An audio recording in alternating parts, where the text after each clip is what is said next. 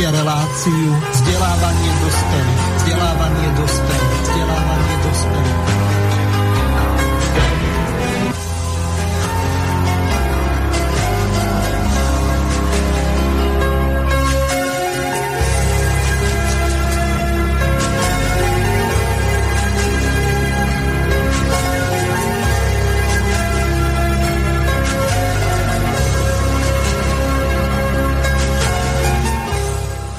Vážené a milé poslucháčky a poslucháči, vítam vás pri ďalšom vypočutí si relácie zameranej na politické systémy.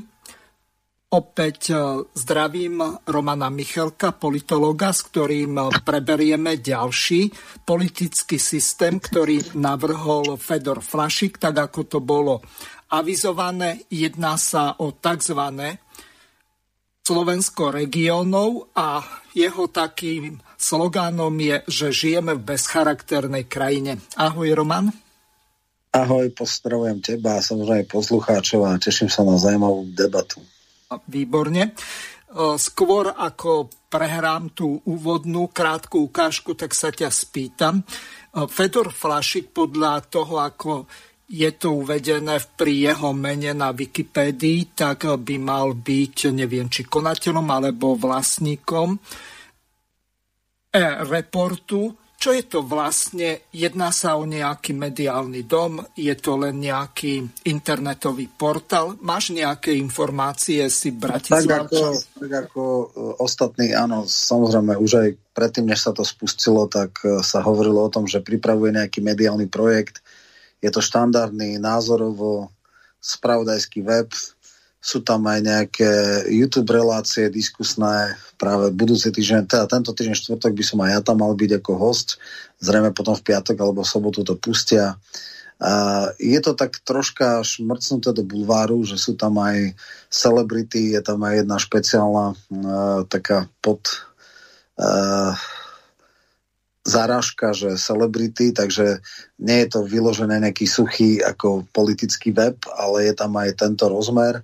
No a je to taký ako jeho e, názor na, na svet, to znamená kriticky k tejto vláde. E, je tam, e, je to ako na profi úrovni v tom, že tuším, niekde som videl aj zoznam redakcie, je tam, ja neviem, hadam 14 ľudí, zrejme na značná časť z nich na plný úvezok, čiže to naozaj ako uživiť e, nebude jednoduché. E, takže neviem teda, či a do akej miery to má v nejakom rozumnom horizonte šancu byť aj návratné, či z inzercie alebo z čoho, ale tak zjavne Flašik nie je človek, ktorý ako potrebuje na tom uh, narábať. A, na, zarábať, takže zrejme chcel si urobiť nejakú radosť, tak niekto si kúpi jachto, niekto si uh, založí spravodajsko-názorový web, a, ale pravdepodobne asi má takú predstavu, že po nejakom čase uh, v podstate by to malo byť minimálne na nule.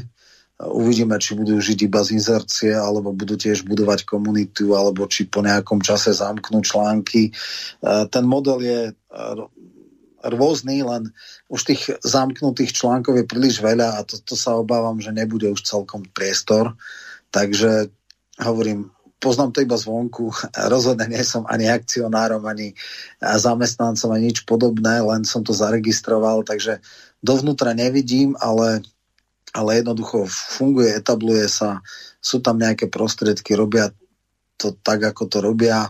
Uvidíme, možno rok, o dva bude aj v nejakej prvých 20 alebo 30 tých webov.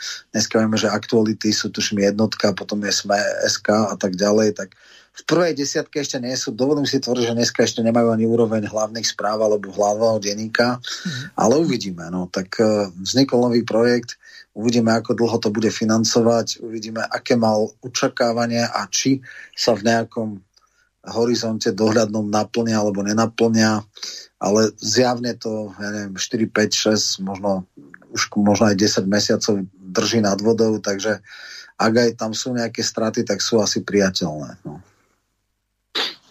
Ešte takto sa ťa spýtam, vidíš ty v tom e-reporte nejakú takú konkurenciu, či už pre hlavné správy, hlavný denník alebo veci verejné, bývalý DAV 2?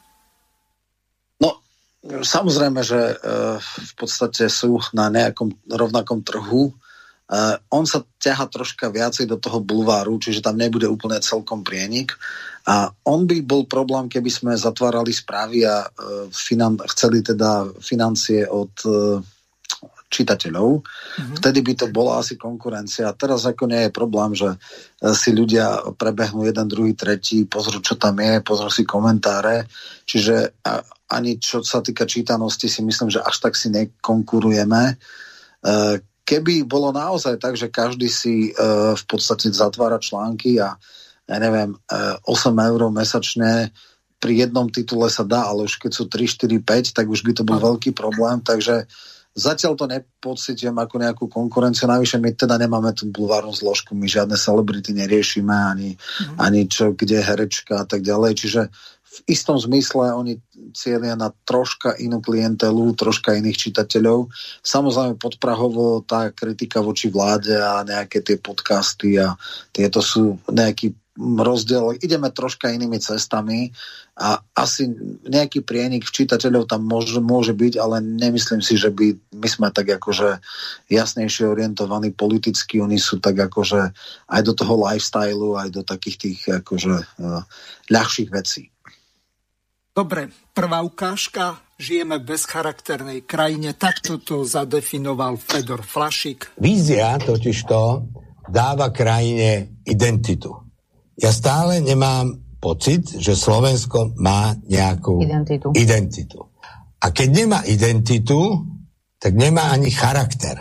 Ale keď Slovensko a krajina nemá charakter, tak je bezcharakterná. Žijeme bezcharakternej krajine. Takže toľko úvod Naozaj, Roman, žijeme v bezcharakternej krajine, stotožňuješ sa s Fedorom Flašikom, obaja sa s Fedorom Flašikom pre informáciu pre našich eh, poslucháčov osobne poznáme.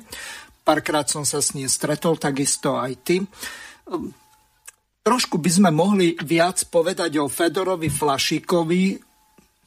Samozrejme, nejaké základné informácie sú vo Wikipédii na internete, ale už pomaly u nás si odvykli e, čítať ľudia, Aha. tak radšej počúvajú, tak dúfam, že ich obohatíš o nejaké Jasne. svoje osobné skúsenosti.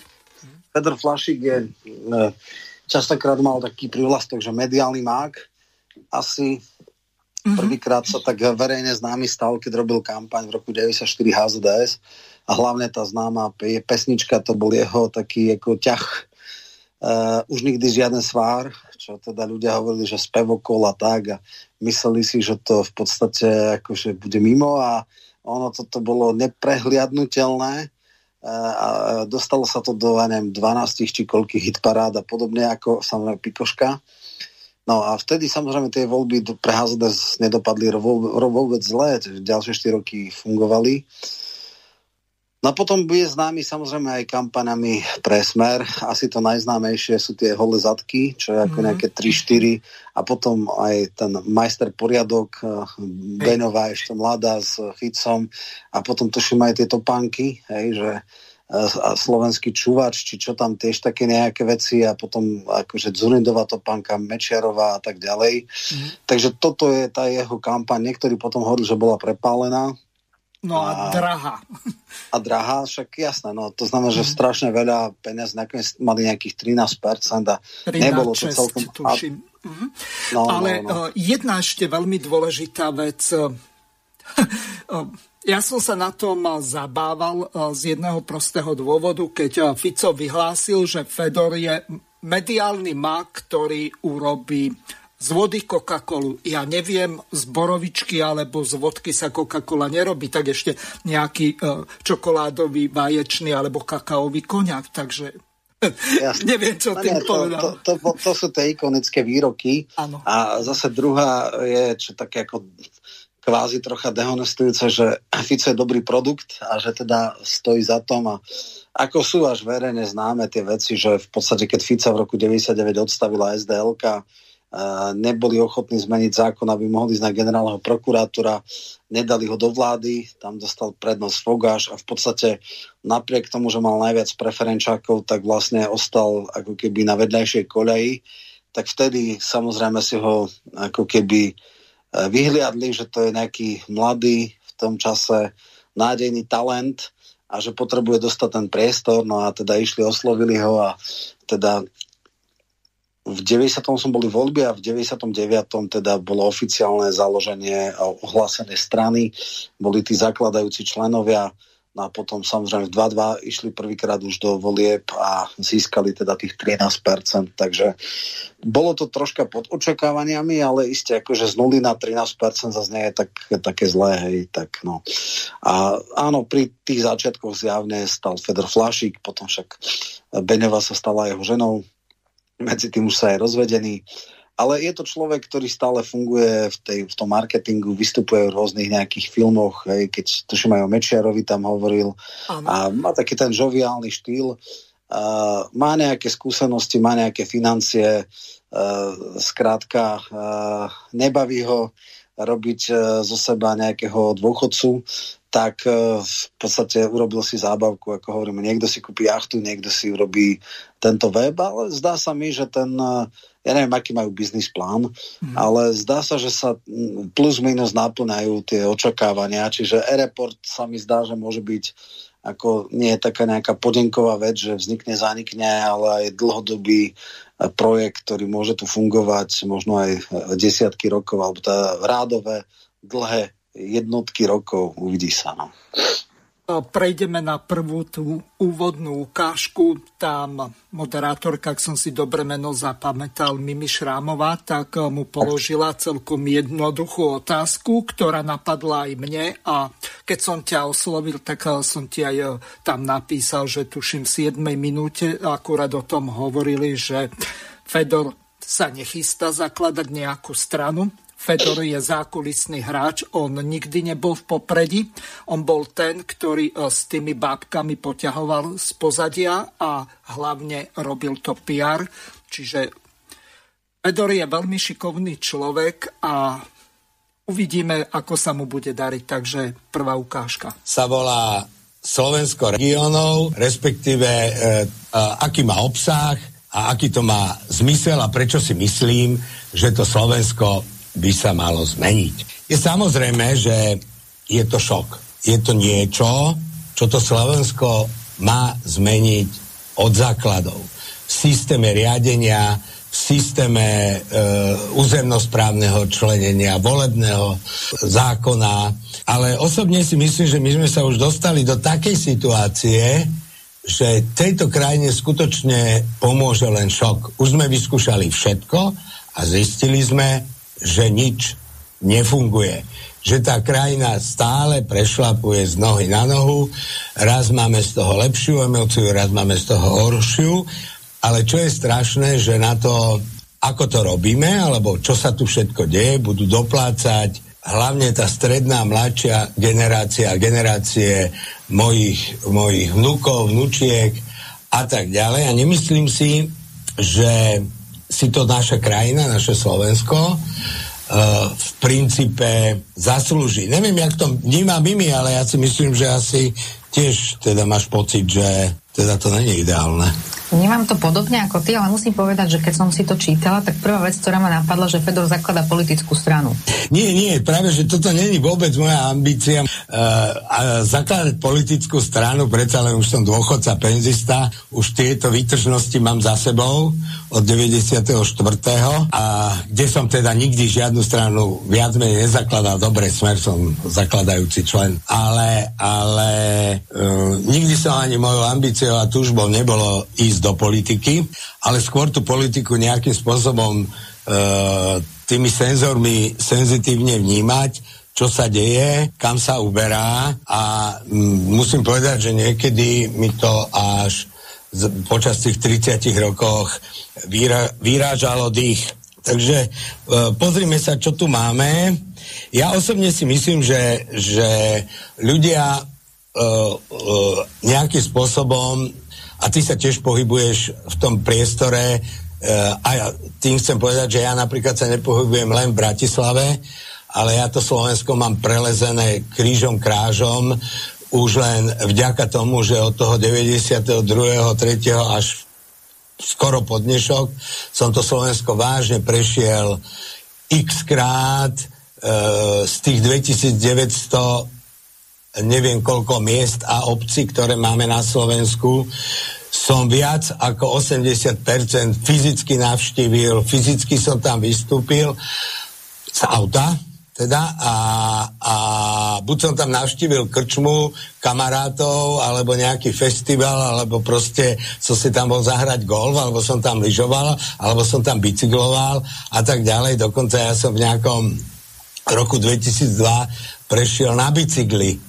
celé Slovensko za 80 dní, takže myslím si, že mám pomerne slušný prehľad o tom, ako vyzerajú regióny, vyzerajú obce a kedy si musím povedať, že to Slovensko bolo také veselé. Také usmievavé. My sme tak nadávali v krčmách, zároveň sme sa bavili, uh, myslím teda nadávali na tú politiku, ale nebola tu nikdy taká, taká skepsa, taká depresia, taká beznádej, ktorú nejakým spôsobom citlivo vnímam dnes, či už intuitívne, alebo priamo ľudia mi to povedia, že teda čo sa tu, tu deje, dostávam množstvo otázok. Uh, samozrejme na tú politickú tému väčšinou, lebo ma pozná veľa ľudí, alebo ma spozná, keď sa niekde objavím na vidieku a v regiónoch. A je to dookola to isté a nejakým spôsobom aj toto bolo nejaký motor k tomu, že som si sadol a som písal ten program Slovensko regionov, že proste si to nezaslúžime a že to Slovensko by malo dostať nový impuls, novú nádej, nové svetlo na konci tunela. A zistili sme, že ani po týchto posledných voľbách, e, aj keď mnohých to zbudzovalo nádej, zbudzovalo to nejakú perspektívu, zbudzovalo to niečo, že by táto Slovensko mohlo zmeniť, tak dneska sa stretávam, aby som nehovoril len môj subjektívny pohľad, ale mám pocit, že už je to také nejaké objektívne, že, tí, že to vôbec nesplnilo očakávania, naopak to ešte rozpotilo tú spoločnosť, začíname sa kastovať, Uh, je to také nejaké, že... Tedy prieskumy hovoria, že vlastne po roku aj pol vlády 80%. Hej, hej, hej, áno, aj to ma prekvapilo. Hej, že, že dostať sa na takúto, takúto nedôveru vlády tak za tak krátky čas je, je e, neuveriteľné. A najhoršie je, že ten volič e, sa začína prestávať orientovať.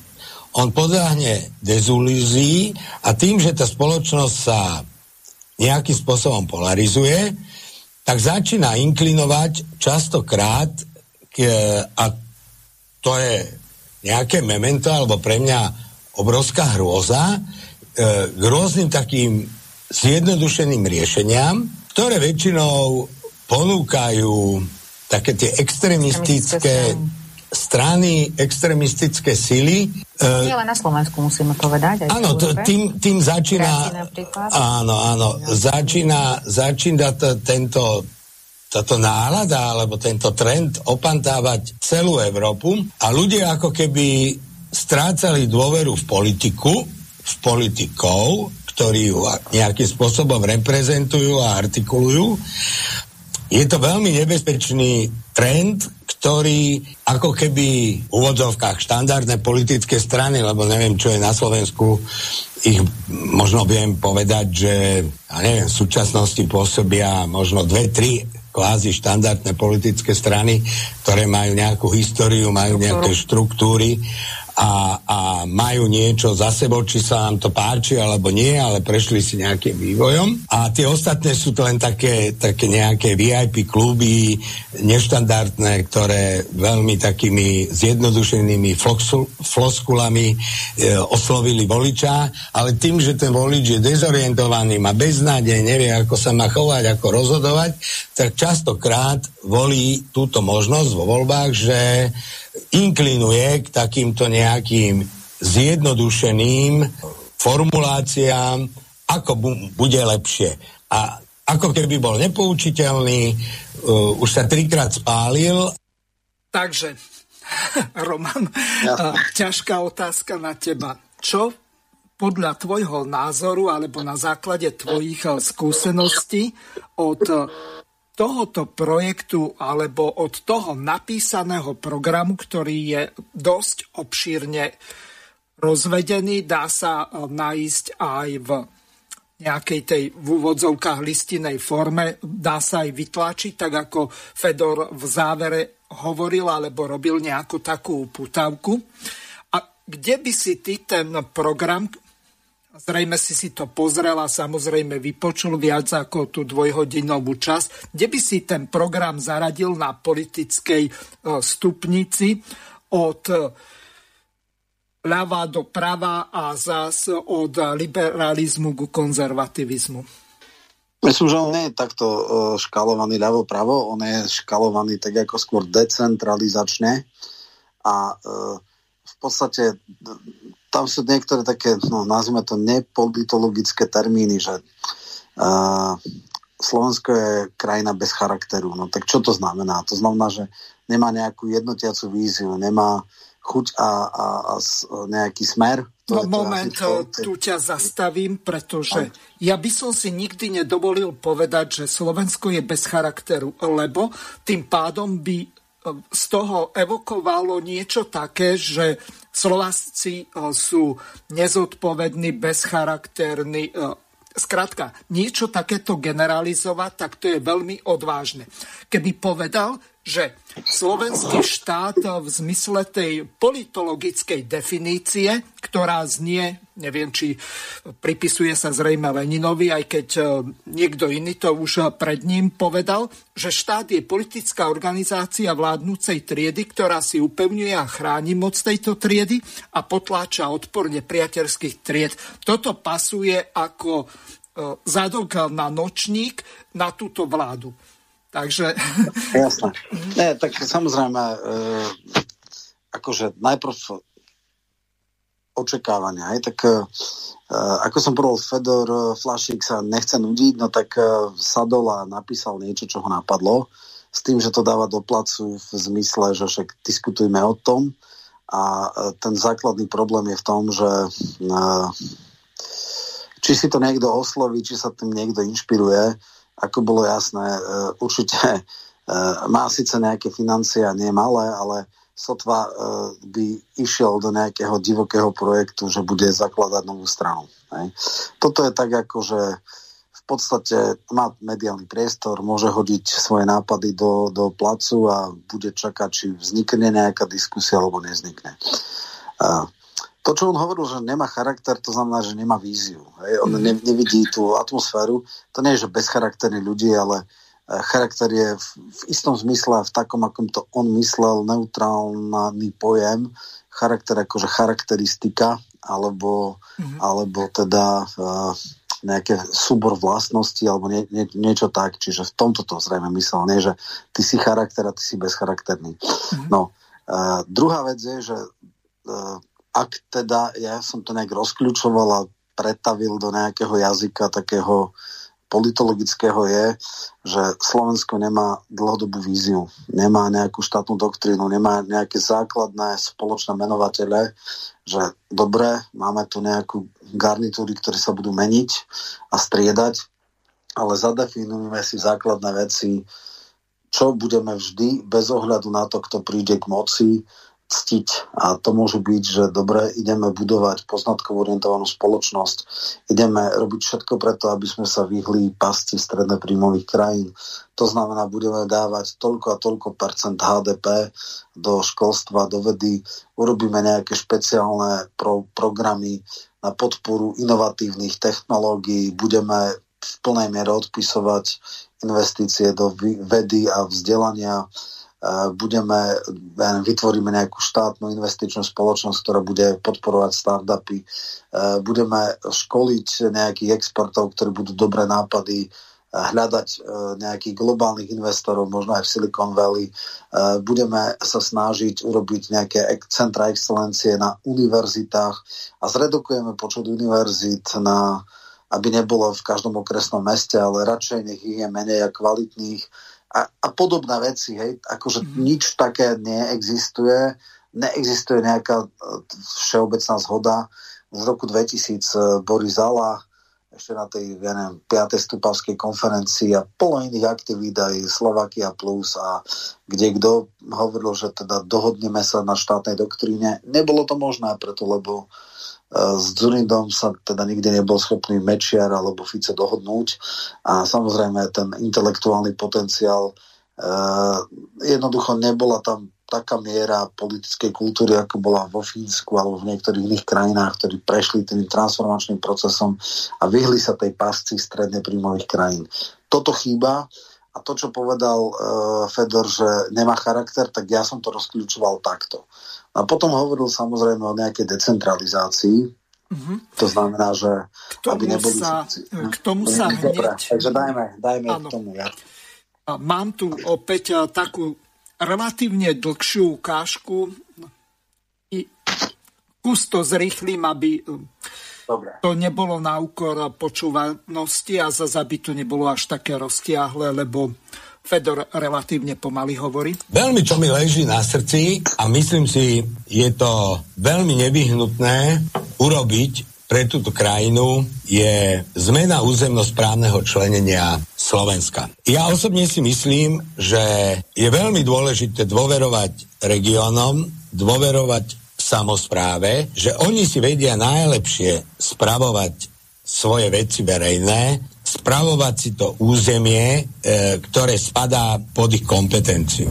To sa nakoniec ukázalo teraz aj pri pandémii e, koronavírusu, že tá samozpráva fungovala veľmi dobre v krízových situáciách. Na rozdiel od štátu, lebo, lebo oni sú v území, oni sú dole, oni presne... Majú kontakt s realitou. Poznajú, ako e, to funguje a nakoniec zachránili vlastne štát, zachránili vládu s tým, že a to máš úplnú pravdu, že vďaka, e, vďaka z komunálu e, tá pandémia e, nemala ešte obludnejšie rozmery a dopady. a dopady ako mala. My sme po samostatnosti Slovenska samozrejme e, s týmto špekulovali a začali sme hľadať nejaké nové územnosprávne členenie. Bolo to za Mikyho vlády Mikuláša Zurindu, kde vlastne z osvedčeného modelu, a nechcem tu na potom všetky tie kapitoly sú podrobnejšie tu na rozpísané, čo,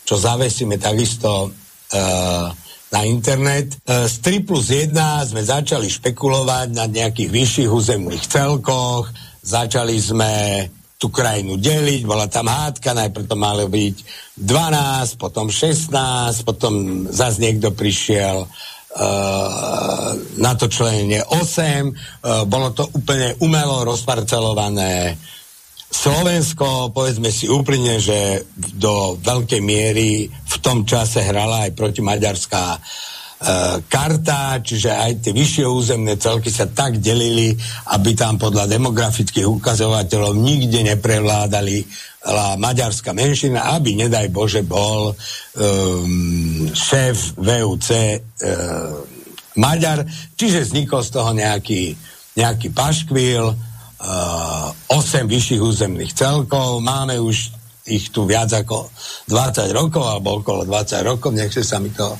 preratávať a nič. Proste nezmysel, ktorý sa neuchytil, ľudia tomu nerozumejú, nevedia, na čo sú nám vyššie územné celky. Štát na nich delegoval majetok a nejaké, nejaké, nejakú výkonnú moc, ktorú musia, týka sa to ja pri školstve, teda tých stredných škôl, nejaké v zdravotníctve, tie, tie malink, menšie nemocnice alebo, alebo ambulantní lekári a tak, a tak ďalej ale v princípe ľudia netušia, na čo im je vyšší územný celok.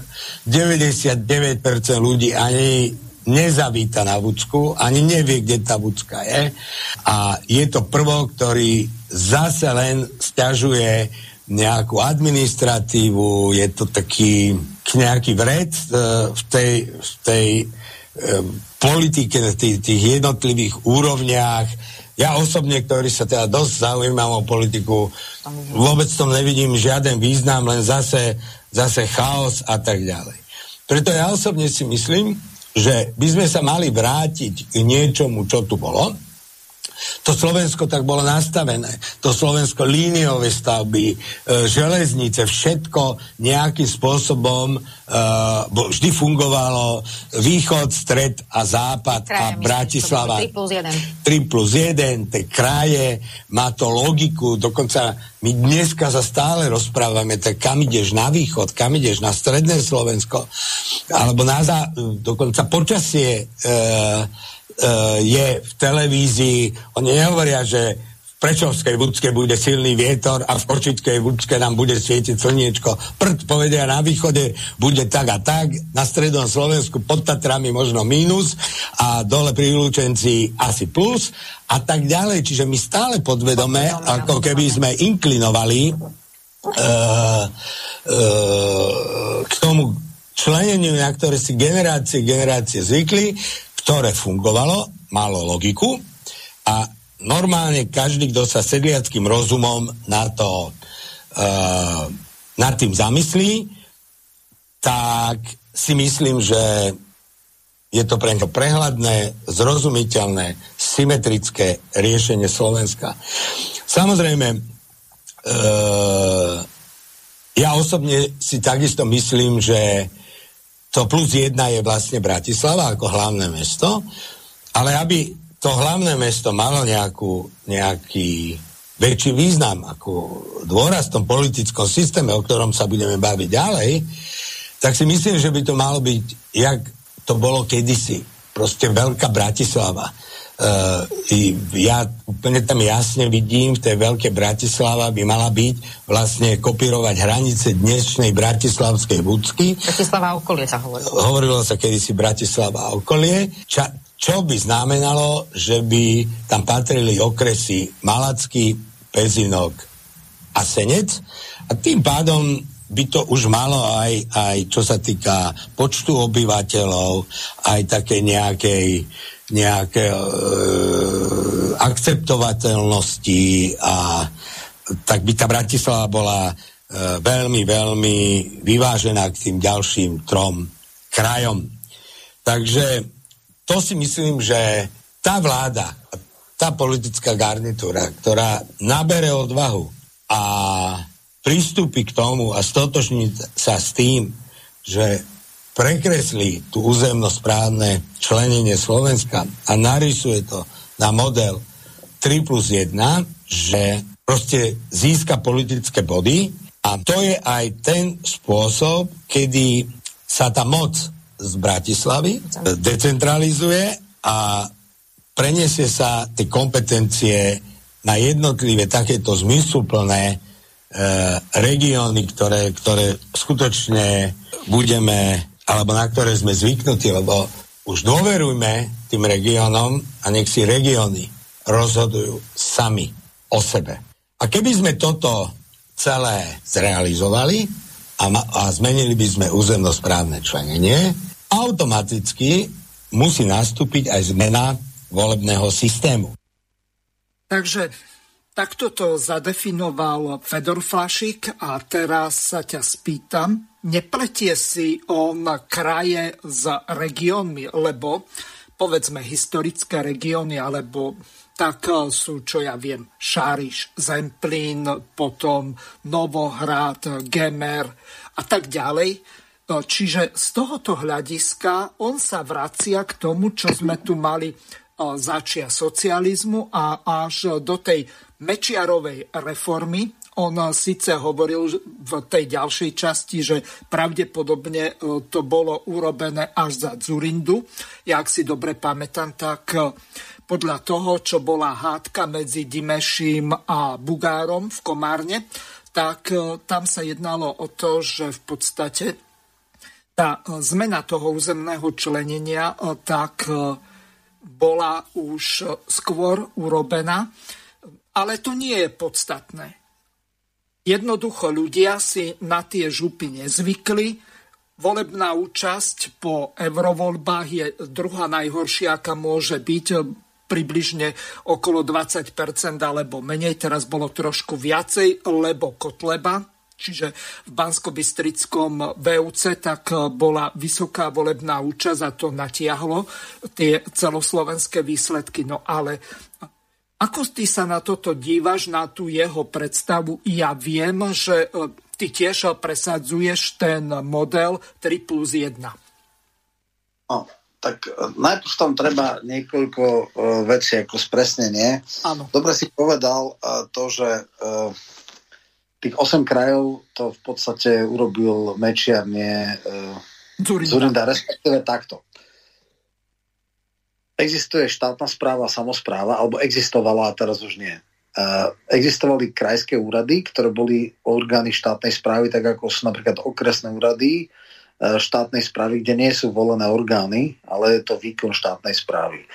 A potom za Zurindu vznikali tzv. samozprávne kraje a tam išlo o to, či budú symetrické alebo asymetrické. To znamená, či štátna správa bude mať e, tých 8 a či teda samozpráva, to znamená zastupiteľstva župné, e, župani, e, riaditeľia tých odborov a tak ďalej, či budú mať ako keby e, teda tú samozprávu a či budú synchronné s tým. Ono sa to postupne vlastne, dneska už tuším ani, že krajské úrady štátne nie sú, už sú len samozprávne, ale okresné existujú. No okresné takto, to... Roman, toto treba vysvetliť e, z viacerých dôvodov.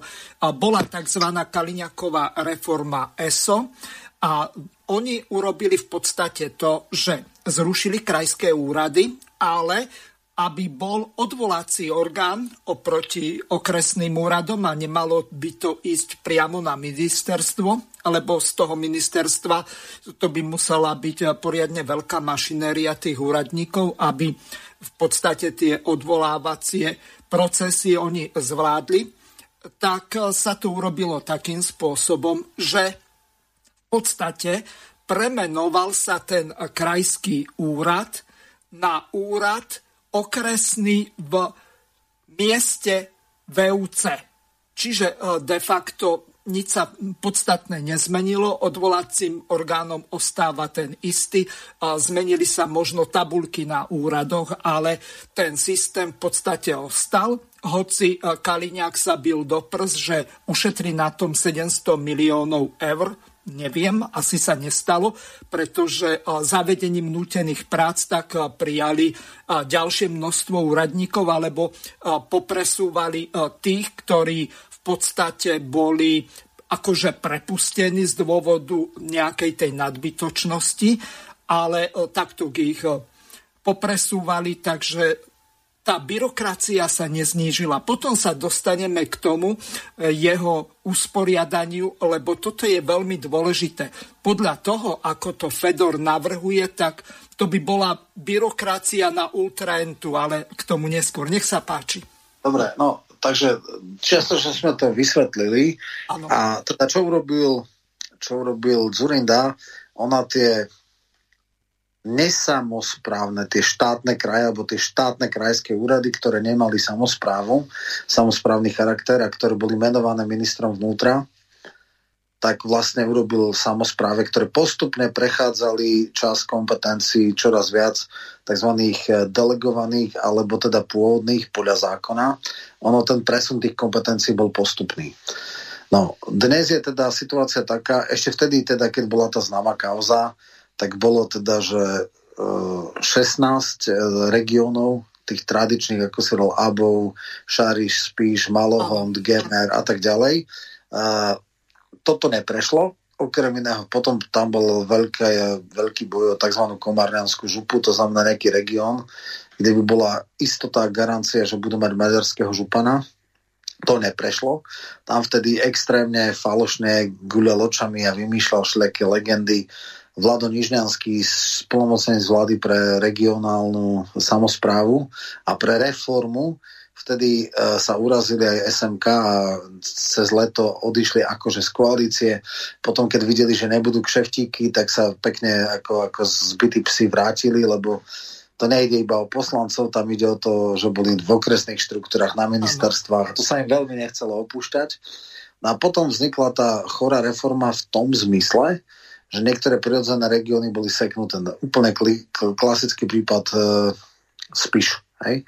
Dneska máme extrémnu anomáliu, že Spiske podhradie je tuším v Prešovskom kraji a Spisky hrad je v Košickom kraji, čo je úplne choré.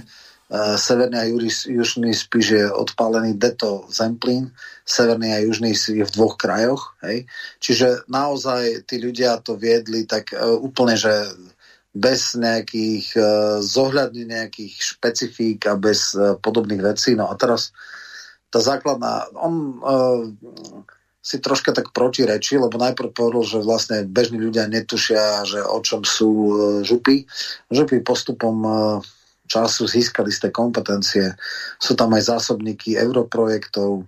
Uh, určite teda ľudia riaditeľia stredných škôl veľmi dobre vedia, že na čo je župa a má isté veľmi zásadné kompetencie, zlučuje alebo zanikajú školy alebo kreujú školy, dávajú e, teda stredné školstvo na úrovni žup, je riadené župami. E, máme takisto, ako tam bolo, že nemocnice, okrem tých koncových, tých fakultných, tak tie ostatné sú v podstate krajské nemocnice. Niektoré to dávajú do prenajmov firmov, niektoré to same spravuje napríklad Žilina No a teraz je otázka, že uh, Susk, Saska, Sulik a tak ďalej chceli akože zrušiť, že zbytočné nejaká samozpráva, že to je zbytočný medzičlánok, chcú to centralizovať, ale už dneska to nebude vôbec jednoduché. Prečo? Pretože postupom času vznikli špeciálne tzv. krajské stranické elity. Každá strana má nejaké tri úrovne. Jedna je tá celoštátna, kde sú poslanci ministri, potom je tá krajská, kde sú župani, krajskí poslanci, riaditeľia odborov na úrade a hlavne strašné kvanta všelijakých nasosaných ľudí, ktorí sú e, v všelijakých tých e, DSS-kách, teda domových sociálnych služieb, všelijakí riaditeľia tých e, domovov dôchodcov a všelijakých riadených organizácií, to sú rádové stovky a tisíce ľudí, ktorí sú nasosaní. A rozbiť, zlikvidovať, zničiť takúto štruktúru v rámci stran bude takmer nemožné. No a potom samozrejme tá lokálna úroveň, kde takisto sú teda starostovia, miestni poslanci, mestskí poslanci a samozrejme sú e, rôzne mestské podnity a tak ďalej. Samozrejme, túto samozprávu nikto ne, nemieni rušiť, to by bolo príliš drsné, ale keď si pamätáš, Heger tak raz zašpital, že by chcel uh, zrušiť mestské časti v Bratislave v Košiciach.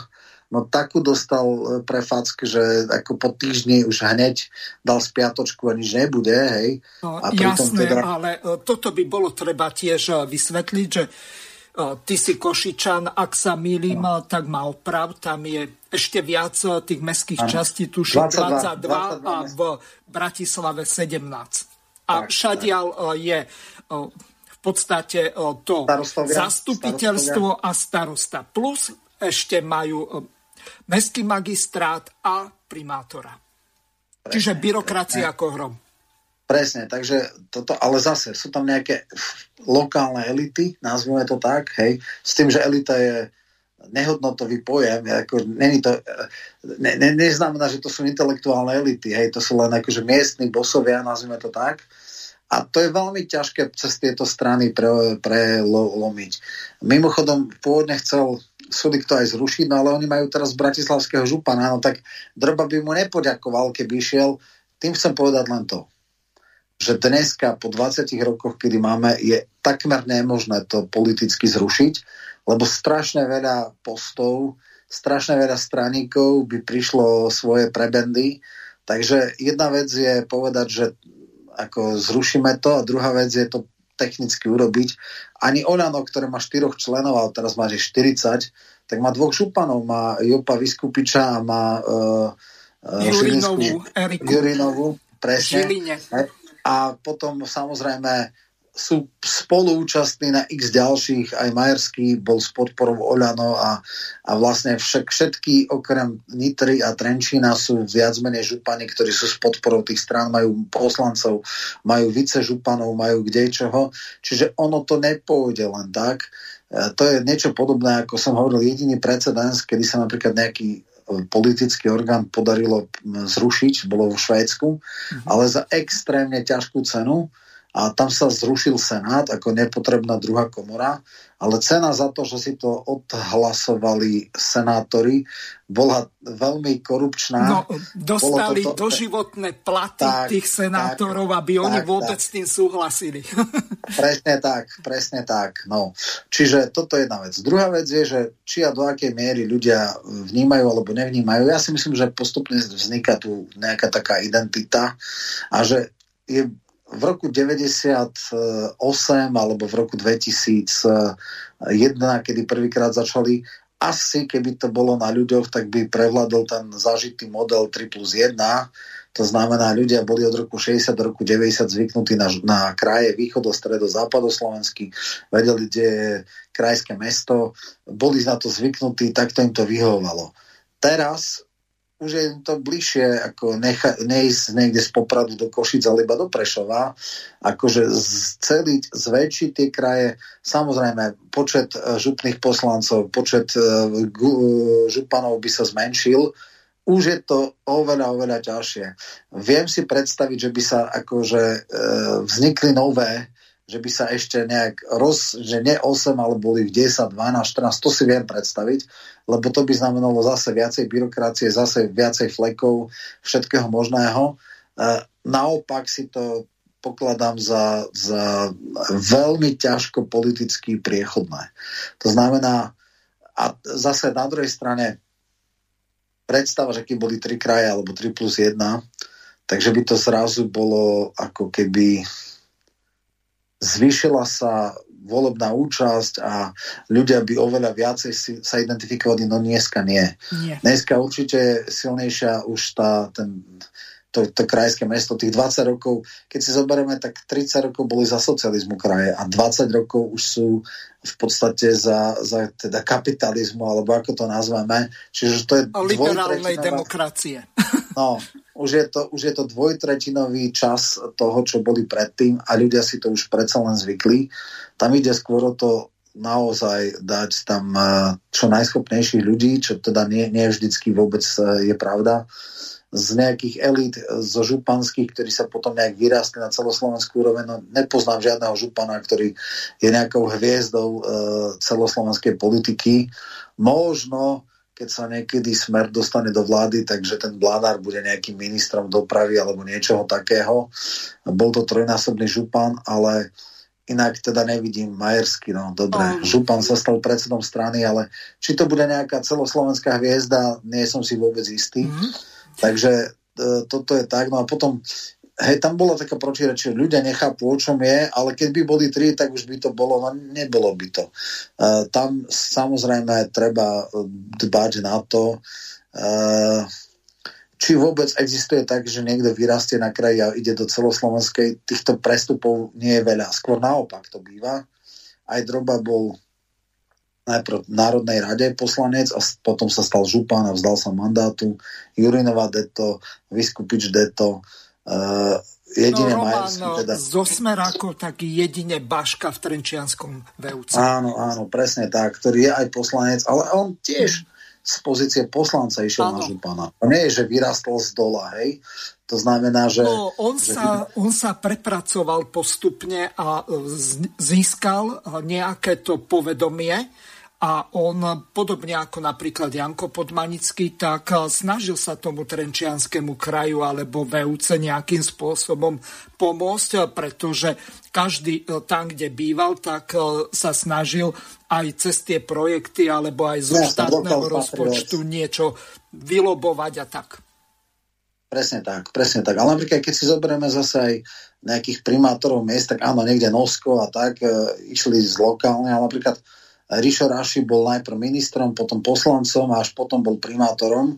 A županstvo mu nevyšlo, hej, takže tiež to v podstate tak nejak vzniklo. E, boli to tak, častokrát sa stáva, niekedy sa stáva, že z primátora krajského mesta sa stane župan ako Zdenko Trebuľa, mm. ale niekedy sa z tej lokálnej alebo tej komunálnej úrovni dostane niekto na župnu, ale ne, nebýva to tak, že, že potom je ten prestup na celoslovenskú politiku. Skôr je to výnimočné a skôr niekto z pozície poslanca ide na župana. To sa oveľa častejšie stáva, ako že z župana sa stane niekto ministrom alebo niečo také. To sa tuším ani nestalo ešte.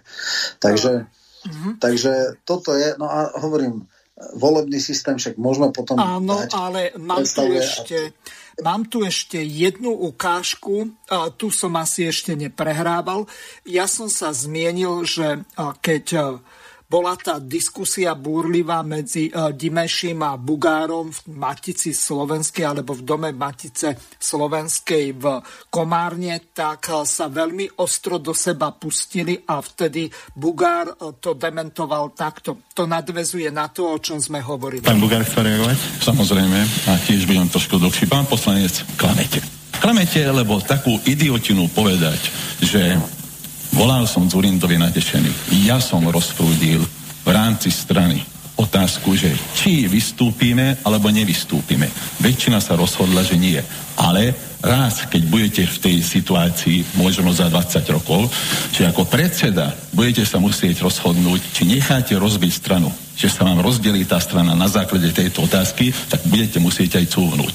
Ale hovoríme napríklad o tom, a, už vôbec tá otázka, a v tom súhlasím aj s kolegami, tá otázka, že, že vôbec ako sa cítite, či, či ste lojálni štátu, toto je tu 30 rokov. A bohužiaľ, preto som povedal na začiatku, ešte aj denník sa pýta prvá otázka. To by malo, malo byť absolútne normálne. Však my sme museli bojovať za to napríklad, aby nám nezobrali dvojazyčné vysvedčenia. Boli sme v uliciach. My sme museli bojovať za rôzne veci.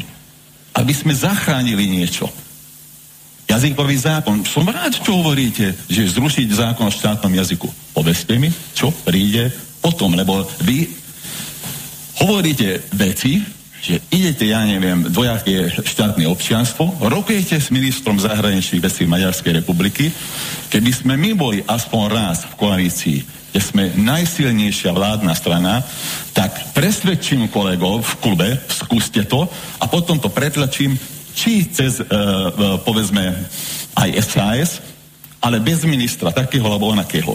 Toto musíte pochopiť. Nie chodiť a robiť marketing. A my sme to robili v kuse. Viete, čo povedal Mečiar? Že my si to nemôžeme nechať tak, že Maďari ako volia, kopírujú slovensko-maďarskú hranicu. Ako to predsadil? S SDL-kou. Bohužiaľ, proti nám.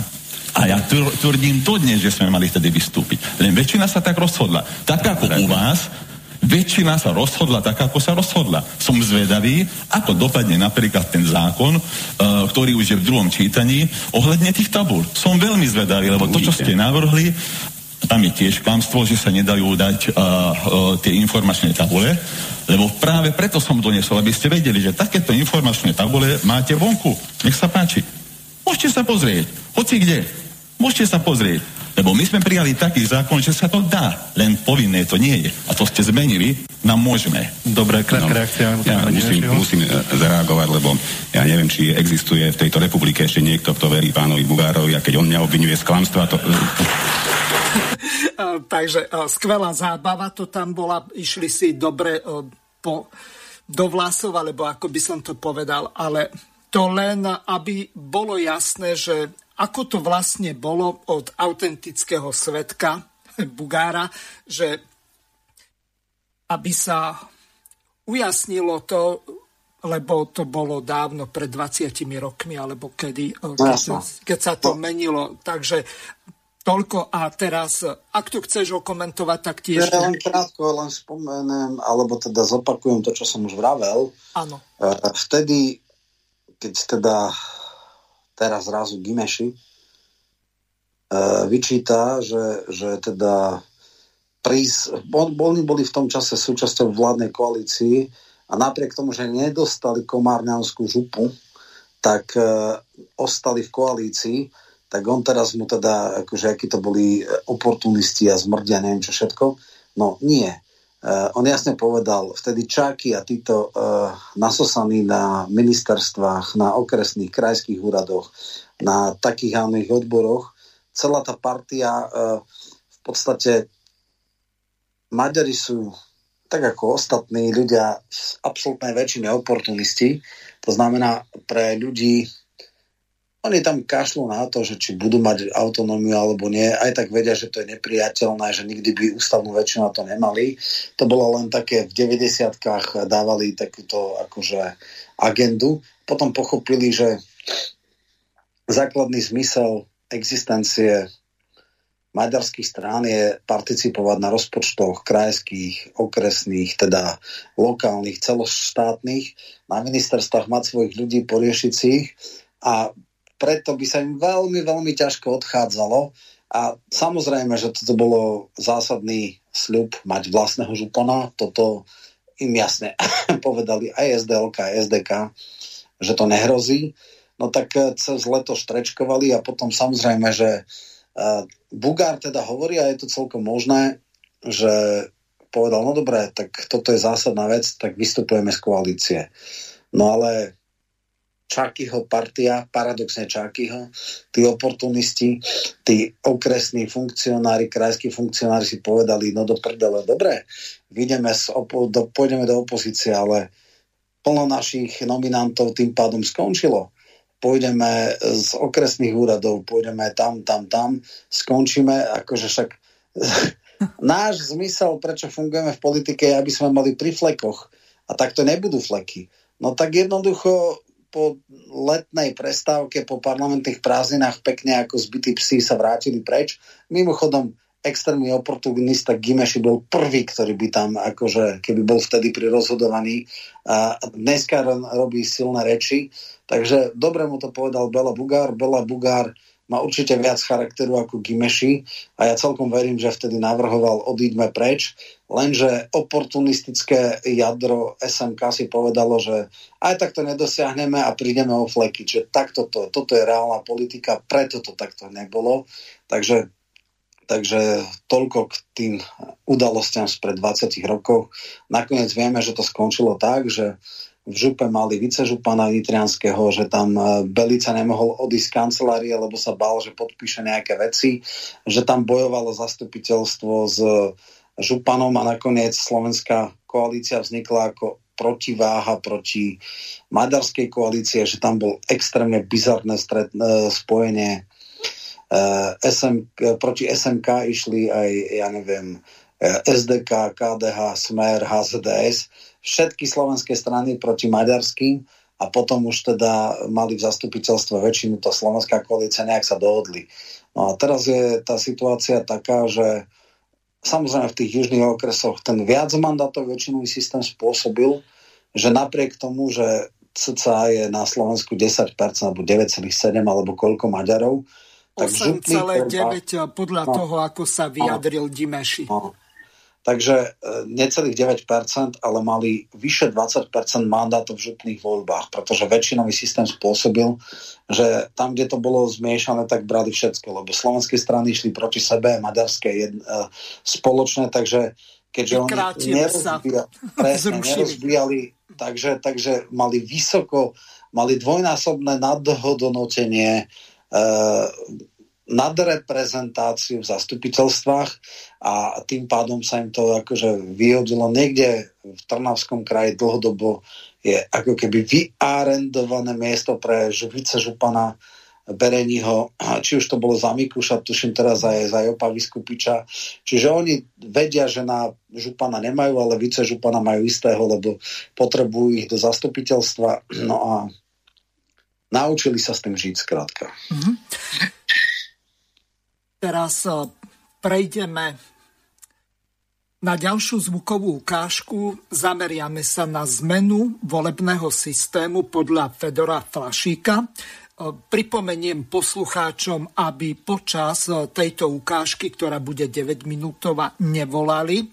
Telefónne číslo do štúdia je plus 421 910 473 440. Môžete okrem avizovaného Viberu, Whatsappu využiť aj Telegram alebo Signál, ale až po doznení tejto zvukovej ukážky, kde Fedor vysvetlí jeho pohľad na zmenu volebného systému.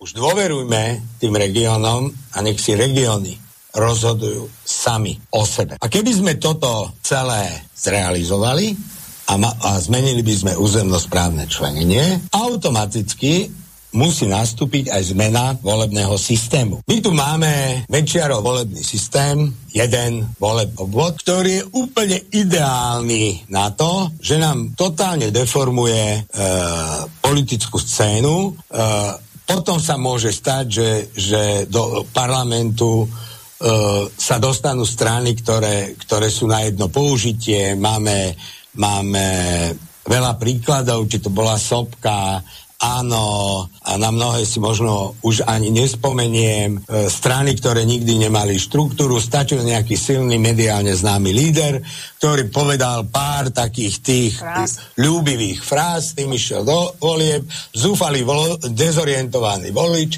sa priklonil s nejakou pre mňa nepochopiteľnou nádejou, že snáď títo šiesti to vyriešia, alebo ne, aby som nekryl možno 20. A samozrejme vždycky ten, tá bublina praskla, tí šiesti to nevedeli vyriešiť, zasanovali si samých seba, zasanovali si svoje potreby uh, a pre svojich lobbystov, ktorých za každou stranou nejakí boli a nič sa nezmenilo.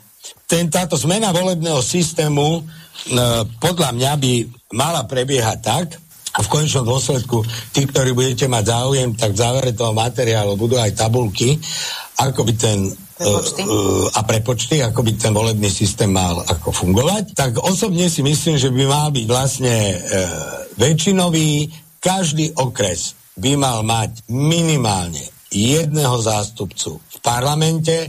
Vychádzali sme z nejak... teraz národnom parlamente. V národnom parlamente vychádzali sme z nejakej e, premisy, že e, ostáva 150 poslancov. E, ja som vôbec nie zástancom nejaký dvojkomorový parlament a tak ďalej. Vidíme to v Čechách.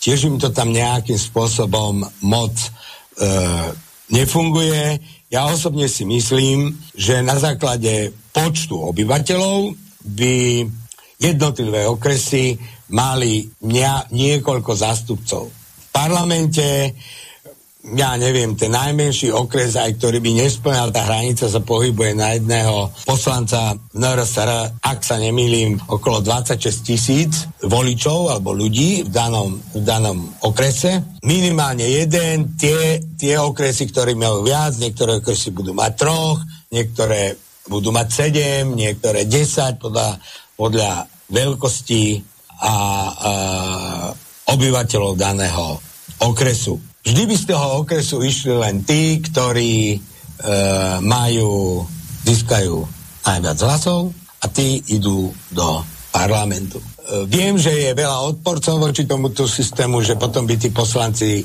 mohli byť v parlamente sebavedomejší, že teda snáď nebudú poslúchať, lebo nevieme, tej strany ich nemajú pod kontrolou nie je to taký, taký ten systém, že síce blbec, ale náš a naučíme ho mačkať gombík na základe toho, ako sa tá ruka ukazuje v tom parlamente.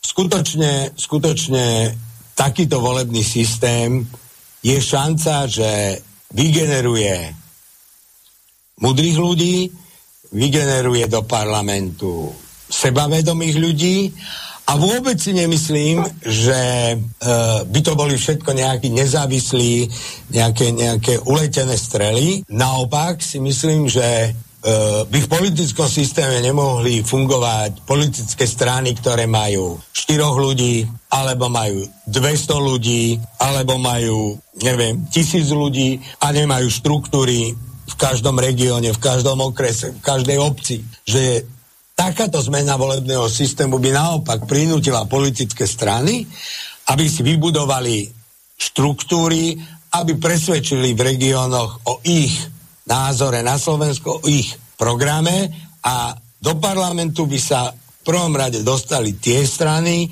ktoré skutočne sú není eseročky nejaké, e, dvojčlené, trojčlené, pečlené, ale e, začalo by sa budovať na štandardných politických stranách, prestali by sme byť svetkami pred parlamentnými voľbami, vždy nám vzniknú, ja neviem, 3, 4, 5, 6 nových politických strán, alebo sa e, politické strany predávajú, kupujú, premenovávajú vždy za účelom nejakej úzkej skupiny ľudí, ktorá sa chce e, využiť nejakú, nejakú atmosféru v krajine a, a sa tam prešmiknúť čo si myslím, že je ďalšia tragédia pre Slovensko, že, že nemáme štandardnú politickú scénu, ako vidíme, ja neviem, v Nemecku, konec koncom v Francúzsku, v Rakúsku a tak ďalej. A tým pádom by nedošlo ani k takému obrovskej deformácii toho politického systému a tak ďalej. Už proste musíme sa zbaviť toho starého Mečiarovho volebného systému, na ktorý síce aj Mikuláš Zurinda nadával, aj Robert Fico o ňom v určitom momente pochyboval. A to už ani nehovorím o opozícii, ale vždy, keď sa akejkoľvek, ktorá v tom období bola, ale vždy, keď sa dostali k moci, tak väčšinou sa dostali práve k moci vďaka Mečiarovmu volebnému systému jedno, jedné obvodovému, kde vystrčili jedného človeka a ďalších 149 v princípe bolo no name a ten líder, ten, tá známa mediálna osobnosť ich uh, nejakým ja. spôsobom dotiahla do parlamentu. Ale nebola nikdy politická vôľa zmeniť ten systém, alebo chuť to meniť? No, ne, nebola, lebo všetkým vyhovoval. Ano, lebo v konečnom dôsledku áno, lebo v tých stranách si povedzme úprimne, hlavne tie strany, ktoré začínali a tak ďalej, mali takisto politických elevov, ktorí, ktorí neboli známi, ktorí boli novné, ktorí sa museli učiť politické zručnosti. Niektorí prepadli a nenaučili sa to ani za 20 rokov, niektorí boli senzitívnejší, chytrejší a možno im stačilo byť e, jedno volebné obdobie v opozícii a nejakú tú, tú tie politické zručnosti e, nadobudli. Ale e, ja osobne si myslím, že tento volebný systém, ktorý máme dnes, z veľkej časti zapričinuje aj to, ako to Slovensko funguje, kto riadi to Slovensko a ako vyzerá parlament, ako vyzerá celá tá politická kultúra, ktorá v tejto krajine je. Alebo nekultúra. A jedna vec je, Alebo že nekultúra. tá politická kultúra je veľmi zdevalvovaná a ako presvedčiť slušných ľudí, aby išli do politiky. No slušní ľudia nepôjdu do politiky, pokiaľ ten politický systém a ten volebný systém bude vyzerať tak, ako vyzerá dnes. Lebo tento systém, ktorý tu je, e, ako náhle tam príde akýkoľvek človek, tak má len dve možnosti. Buď o tento systém zomelie a on sa prispôsobí, príde tam úplne nadšený, že teda on to zmení, on teda položí život na to, aby tej krajine to bolo lepšie, ten systém mu to nedovolí. A potom má druhú možnosť buď odíde a povie fajn, neviem to zmeniť, odchádzam, ale takého nepoznám, ktorý dobrovoľne toto urobí. A najvyš teda akože zmení stranu a prebehne, zmení kabát, no takých tu máme desiatky, hej. Aj vďaka tomuto volebnému systému, ktorý tu je, tak sa môže korumpovať, politicky korumpovať môžu poslanci v Národnej rade. Poznáme to od 93. V každom volebnom období sa kupovali poslanci. V každom volebnom období máme takých tých prevracačov kabátov. A to len zase vďaka tomuto volebného systému, lebo tento volebný systém im to týmto nejakým spôsobom umožňuje. Ty to vidíš teda ako príčina dôsledok. Taká to je situácia a preto to takto vyzerá, preto tí ľudia nechcú ísť do politiky.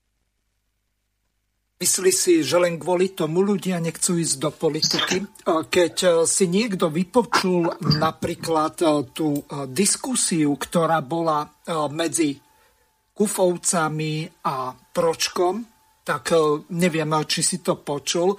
Zajtra budeme mať politické rozhovory s Tomášom Tarabom, tak sa na to pozrieme. To bolo niečo strašné. Ja neviem, ako je to vlastne možné. Oni neriešia nejaké obecné verejné záujmy, ako zabrániť Budajovi, aby jednoducho nezničil ešte to, čo vlastne ostalo po tej zonácii, pretože máme 7% chráneného územia, kde je to takmer bezzásahové. A ešte chcú ďalšie 3%. O tomto budeme hovoriť zajtra, ale k čomu som sa chcel dostať, tak je to, aby sme vysvetlili našim poslucháčom, ako k tej zmene došlo, čiže potrebujeme oddeliť dve veci. Prvá, jedno mandátový volebný systém bol zavedený za Mečiara, ale zas na druhej strane tie VUC, VUCčka boli za prvej Dzurindovej vlády, ale za pomoci Mečiara a SDLky proti vôli Maďarom. Dobre si to pamätám? No áno, len teraz hovoríme o dvoch áno. rozdielných veciach. Tak, tak prvá to vec, daj nie, na pravú mieru. No, tak dajme, uh, jeden volebný uh, obvod je jedna je súčasnosti. To znamená, všetky kandidujúce strany majú na kandidátke 150 e, kandidátov, teda niektoré malé majú menej, ale tie také relevantné a teda podľa poradia e, sa dostávajú s tým, že sa tam môžu pohnúť e, to poradie, ak niekto získa viac ako 3% preferenčných hlasov pre danú stranu nad 5%. Hej. Mm-hmm. To je jeden volebný obvod. Jedno mandátové je niečo úplne iné, to znamená, ako hovorí, že Skrátka, malo by byť podľa proporcionality neviem, 150 jednomandátových obvodov. Áno. Ono to vychádza, nie je to aj ten najmenší okres, čo sú medzi laborcem, má akurát tak jeden poslanecký mandát. A mm, samozrejme tie to väčšie by ani okresy... nevyšlo, lebo to je len nejakých 11 tisíc Nie, nie, 15 tisíc. 15 tisíc má, no tak ako e, to je jedno, skrátka. No, dobre, len si zober, alebo tak.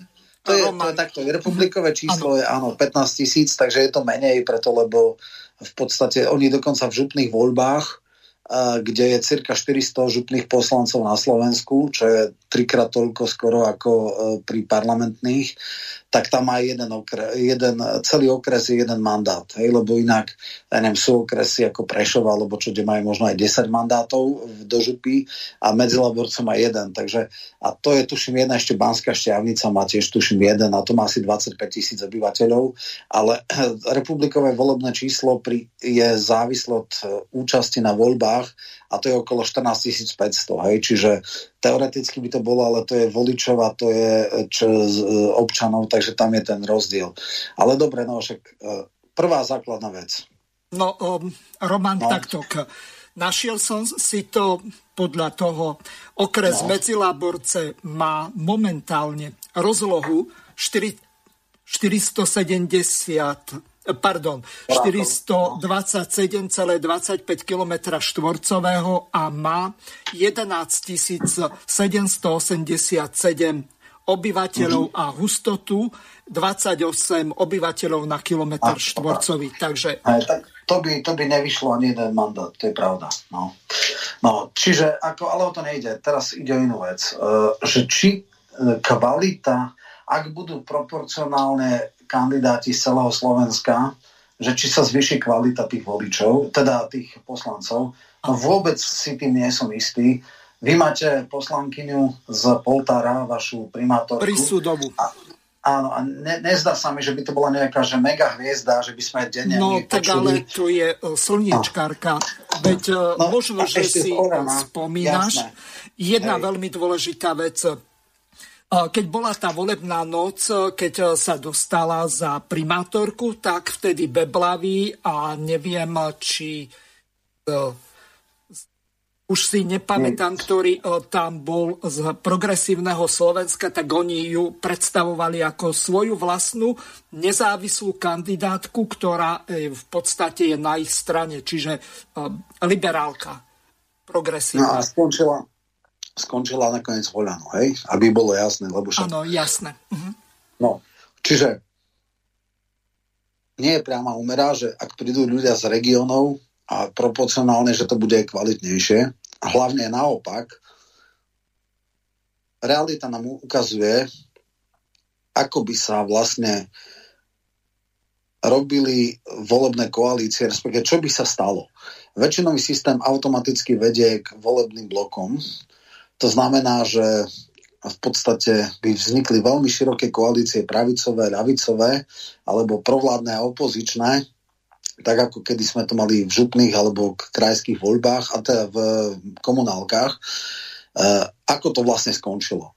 No tak skončilo by to tak, že Matovič, alebo neviem čo, by obehal tých 150 okrskov v priebehu volebnej kampane v priebehu dňa aj trikrát nafočili by sa billboardy s tým uh, miestnym lokálnym kandidátom s nejakým lídrom alebo 5 lídrov uh, nejakej koalície by bolo v pozadí a tam by bol taká nejaká figurka ten miestny a na tom by to bolo postavené. A uh, bolo by to ešte väčšia figurka, lebo uh, jednoducho to by bol tiež človek uh, my máme vlastne podobný systém v mestách. Hej? Tam je väčšinový systém viacmandátový, ja naozaj nepoznám ani jedného petržalského poslanca. Tam ľudia, je tu anonimita, volajú len podľa stranických týchto. Toto by podľa mňa absolútne nezvyšilo kvalitu. Ešte je tam otázne, že či by bolo ako viac manotové, teda väčšinové systémy, či by tam musel ten človek bývať, mať trvalé bydlisko, alebo ako v Čechách, že kde kto v, žup, v senátnych voľbách nemusím tam mať trvalý pobyt, ale môže kandidovať za ten e, volebný obvod. Alebo keby aj tam bolo, no tak formálne by si tam dal niekde, prihlásil by sa a kandidoval, aj keď by reálne žil niekde inde, hľadali by sa nejaké korene, nejaká väzba na ten región, mm. čiže ani to by ešte nestačilo alebo neznamenalo, že sa zvýši kvalita. Toto je podľa mňa absolútne naivné. Uh, myslieť si, že kvalita sa uh, väčšinovým systémom z, zlepší.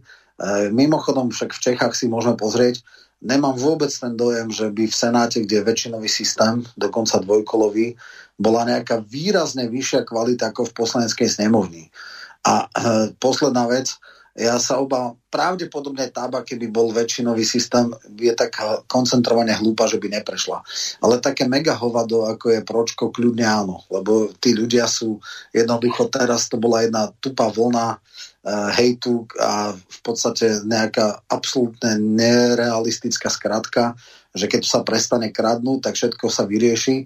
A toto by ten hlupák vedel uh, omieľať ja verím a dúfam, že dneska by už potom, akú nekonečnú hambu robí regiónu, z ktorého pochádza, by už nebol zvolený, ale, ale na prvýkrát možno áno, bol známy, niekedy, ak by boli po, po, proti nemu neznámi kandidáti, tak akože možno by aj mal šancu, možno, že by aj uh, vyjednal Matovič pre ňo, že by bol ten líder, lebo samozrejme za ním by bolo 5-6 strán. To nebolo by, že jedna strana. Hej. Keby išli strany proti sebe, tak veľmi zle skončia a e, viedlo by to k blokovej voľbe. Mm-hmm. No. Veľmi dobre si mi teraz nahral na smeč, pretože neviem, či si to postrehol, ale e, toto mohol som s týmto rovno začať. Fedor presadzuje IQ a EQ testy, to znamená inteligencie eh, intelektuálnej a emocionálnej. Pre politikov. A vysvetlil to celkom zaujímavým spôsobom. A potom tá otázka na toho pročka, podotýkam, Pročko takisto ako Taraba, ja, ty a hromada ďalších ľudí, napríklad aj Kotleba a ďalší, tak má dve vysoké školy. On nie je sprostý, aj keď IQ podľa Wikipédie telocvikára je rovných 100.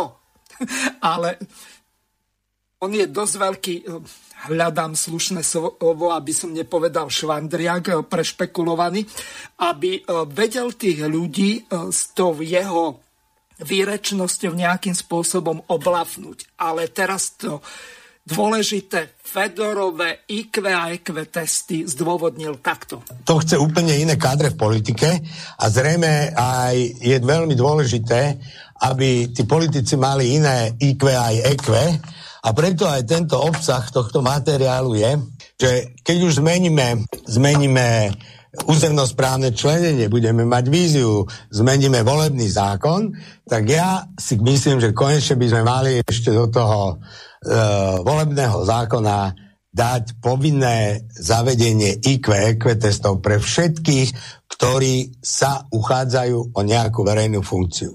Ja hovorím, že jednak by to mali e, tým prejsť politici a jednak aj manažery, ktorí správujú významné štátne podniky, akciovky, SROčky a, a podobne tam, kde má in, ingredienciu štát v nejakom pomere, buď to vlastní, alebo je spoluvlastník a tak ďalej.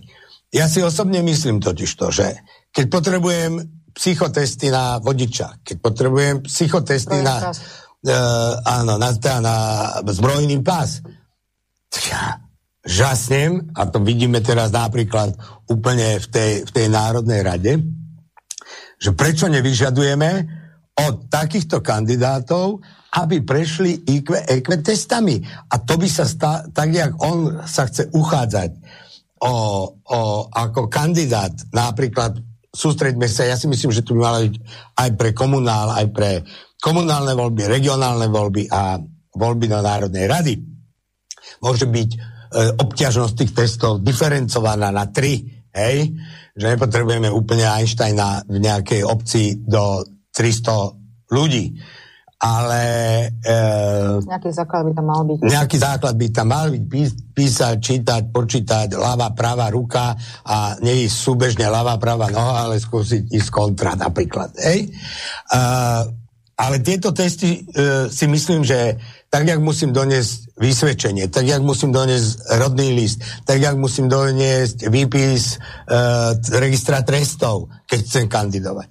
Tak súčasťou by malo byť, že som absolvoval v certifikovanom re, regionálnom pracovisku, ktoré by sa vytvorili po Slovensku, IQ test, ktorý si zaplatím, ja si vymyslím 100 eur, lebo rovnako si to platí firma. certifikovaná firma, nejaká psychologická poradňa, ktorá by dostala tú certifikáciu, dostali by tie testy, ktoré by bola nejaká kombinácia IQ, EQ, lebo nie vždy stačí IQ, ale v politike pre mňa veľmi dôležitý ten emočný rozmer, či je schopný viesť kolektív, viesť spravovať, či teda má nejaké, nejaké predispozície aj na to uh, byť medzi ľudí a konať prospech ľudí.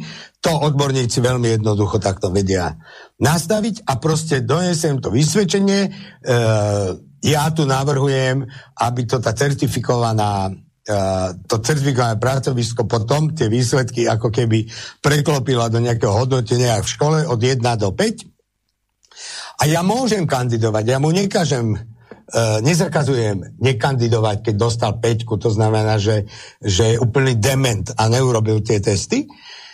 Ale ja ako volič chcem mať informáciu, že Jožo Novák, e, traktorista, 35 rokov, 5. To znamená dement. Neprešiel testy. A ja už ako volič si poviem, ja chcem dementa, tak ja mu dám svoj hlas tak je to moje rozhodnutie. Ja ho nemôžem preto diskriminovať, ani nemyslím si, že by nemal voliť, ale ja chcem ako volič informáciu o jeho duševnom a inteligenčnom stave, či vôbec je spôsobili spravovať veci verejné, ktoré sú ďaleko zložitejšie, e, ďaleko nákladnejšie, ako že šoferujem auto. Alebo teda zastrelím jelenia. Hej, a na to potrebuje mať nejakú spôsobilosť a na riadenie regiónu, obce a štátu proste môžem byť vypatlaný hlavne, že som sa tam nejakým e, marketingovými zručnosťami dostal a teraz už opraty sú moje od tohto štátu a ideme. Hio, či hota, to je úplne jedno. Čiže to je ďalší taký moment, ktorý určite budú nadávať ale, ale o tom už roky uvažujem, že by sa to malo, malo stať absolútne, absolútne povinnosťou e, toho celého.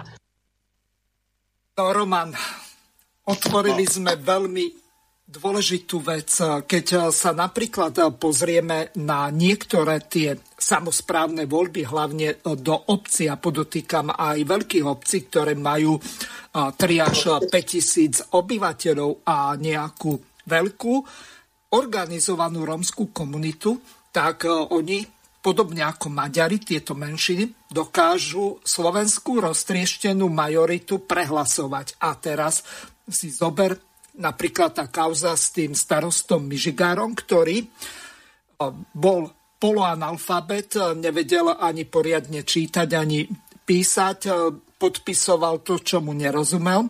Navyše urobil obrovský dlh, nevedel zložiť ani ten poslanecký slub, lebo ho nevedel prečítať.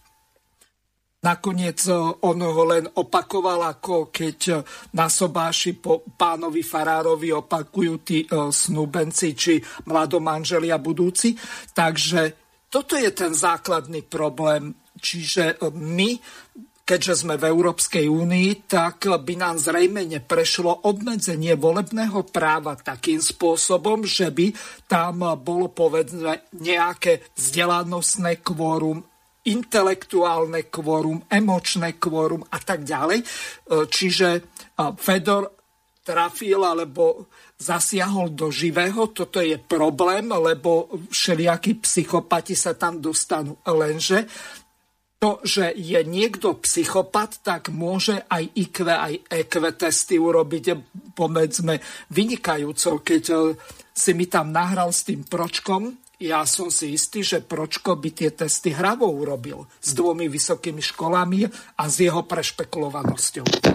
No, ja by som si nebol vôbec tak istý, lebo akože vysoké, nie je škola ako škola, ako fakulta telesnej výchovy a VŠMU, to nie sú ako na to treba talent alebo ja neviem, fyzické predispozície, ale nejaký akože rozhľad dnes a denne svojou nekonečnou hlúposťou, uh, svojimi extrémne tupými výrazmi typu, že on je šéfom Pala Ruska, bol šéfom Pala, Pala Ruska a podobným absurditami. No, chválenkár, vieš, a toto... No. A vôbec akože však e, názov jeho diplomky Kotul vpred, Kotul vzad, akože to je fakt uh, mimo. To je podľa mňa človek, ktorý mám samozrejme isté schopnosti, však slaviť po ulici, áno, aj s holou zadkom vedel behať, ale to ešte ho nekvalifikuje na nejaké kognitívne veci. Tie jeho prejavy sú extrémne agresívne, ale extrémne povrchné, hlúpe, nejdu do hĺbky. Ne, nič rozumné ešte nepovedal, okrem nejakých trapných prekaračiek, jednoducho tam neexistuje ten nejaký intelektuálny rozmer. Takže tam, a takisto jeho prehľad a plno ďalších vecí. Nulová sociálna inteligencia, v podstate zamestnal si e, svojho budúceho švagra e, a ešte nepochopil také tie hlúposti, že, že, že spolupracovníci, no a isté, že, že sa stávajú asistentmi alebo nejak tak. Hej, no však isté niekto, kto koho pozná, kto pred vstupom do politiky e, už v strane spolu makali na kampani, chodili a tak, tak logicky si niekto zobral. Nie, jediné kritérium je, že to je moja budúca rodina, hej? Alebo tie také hlúposti, keď začal tam ne, tým sa nekonečne strapnil, keď začal tam Blahovi, že čítal prepisy. A že ako môže čítať prepisy, e, teda audio záznamu, hej, teda, že, že to môže iba počuť. Hej, tak to, že sa e, nejaké, nejaké zvukové veci prepisujú a čítajú, tak to on nedokázal pochopiť. Hej, že už aj také úplne elementárne kognitívne záležitosti sú pre neho nemožné, ale fakt je jeden, on to potom dosť zásadne skorigoval, keď povedal, že, že teda akože není to KO kritérium, ale bali by to ľudia vedieť. Presne ako si povedal, tuším v Rýchnave ten známy starosta je funkčný, alebo bol funkčne negramotný a vtedy práve Lojzo Hlína a nejakí ďalší ľudia otvorili nejakú otázku, že pri voľbe do samozprávy alebo vôbec pri voľbách mal by nejaký vzdelanostný cenzus, to znamená aspoň stredná škola bez maturity, to znamená aspoň učňovku, aby tí ľudia mali. Ak niekto ukončí učňovku, je istá miera pravdepodobnosti relatívne no, vyššia. Vysoká, lebo ináč by neurobil tie záverečné skúšky učňovské, že vie aspoň čítať a písať, aj keď sa tak, tam tak, nejaká tak.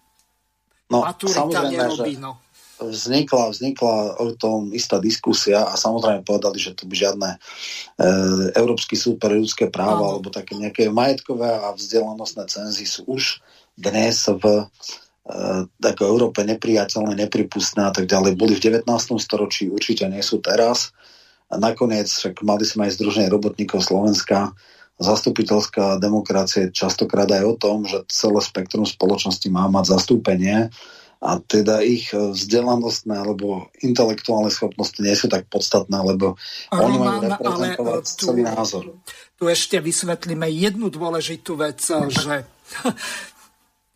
Združenie robotníkov Slovenska tak sa zaviedol, zaviedla tzv. stupnica oportunizmu. Jeden gavorník sa rovná 100 garajom a tisíc kočnerom. Tak aby si vedel, že o čom je to, tých ľudí určite poznáš.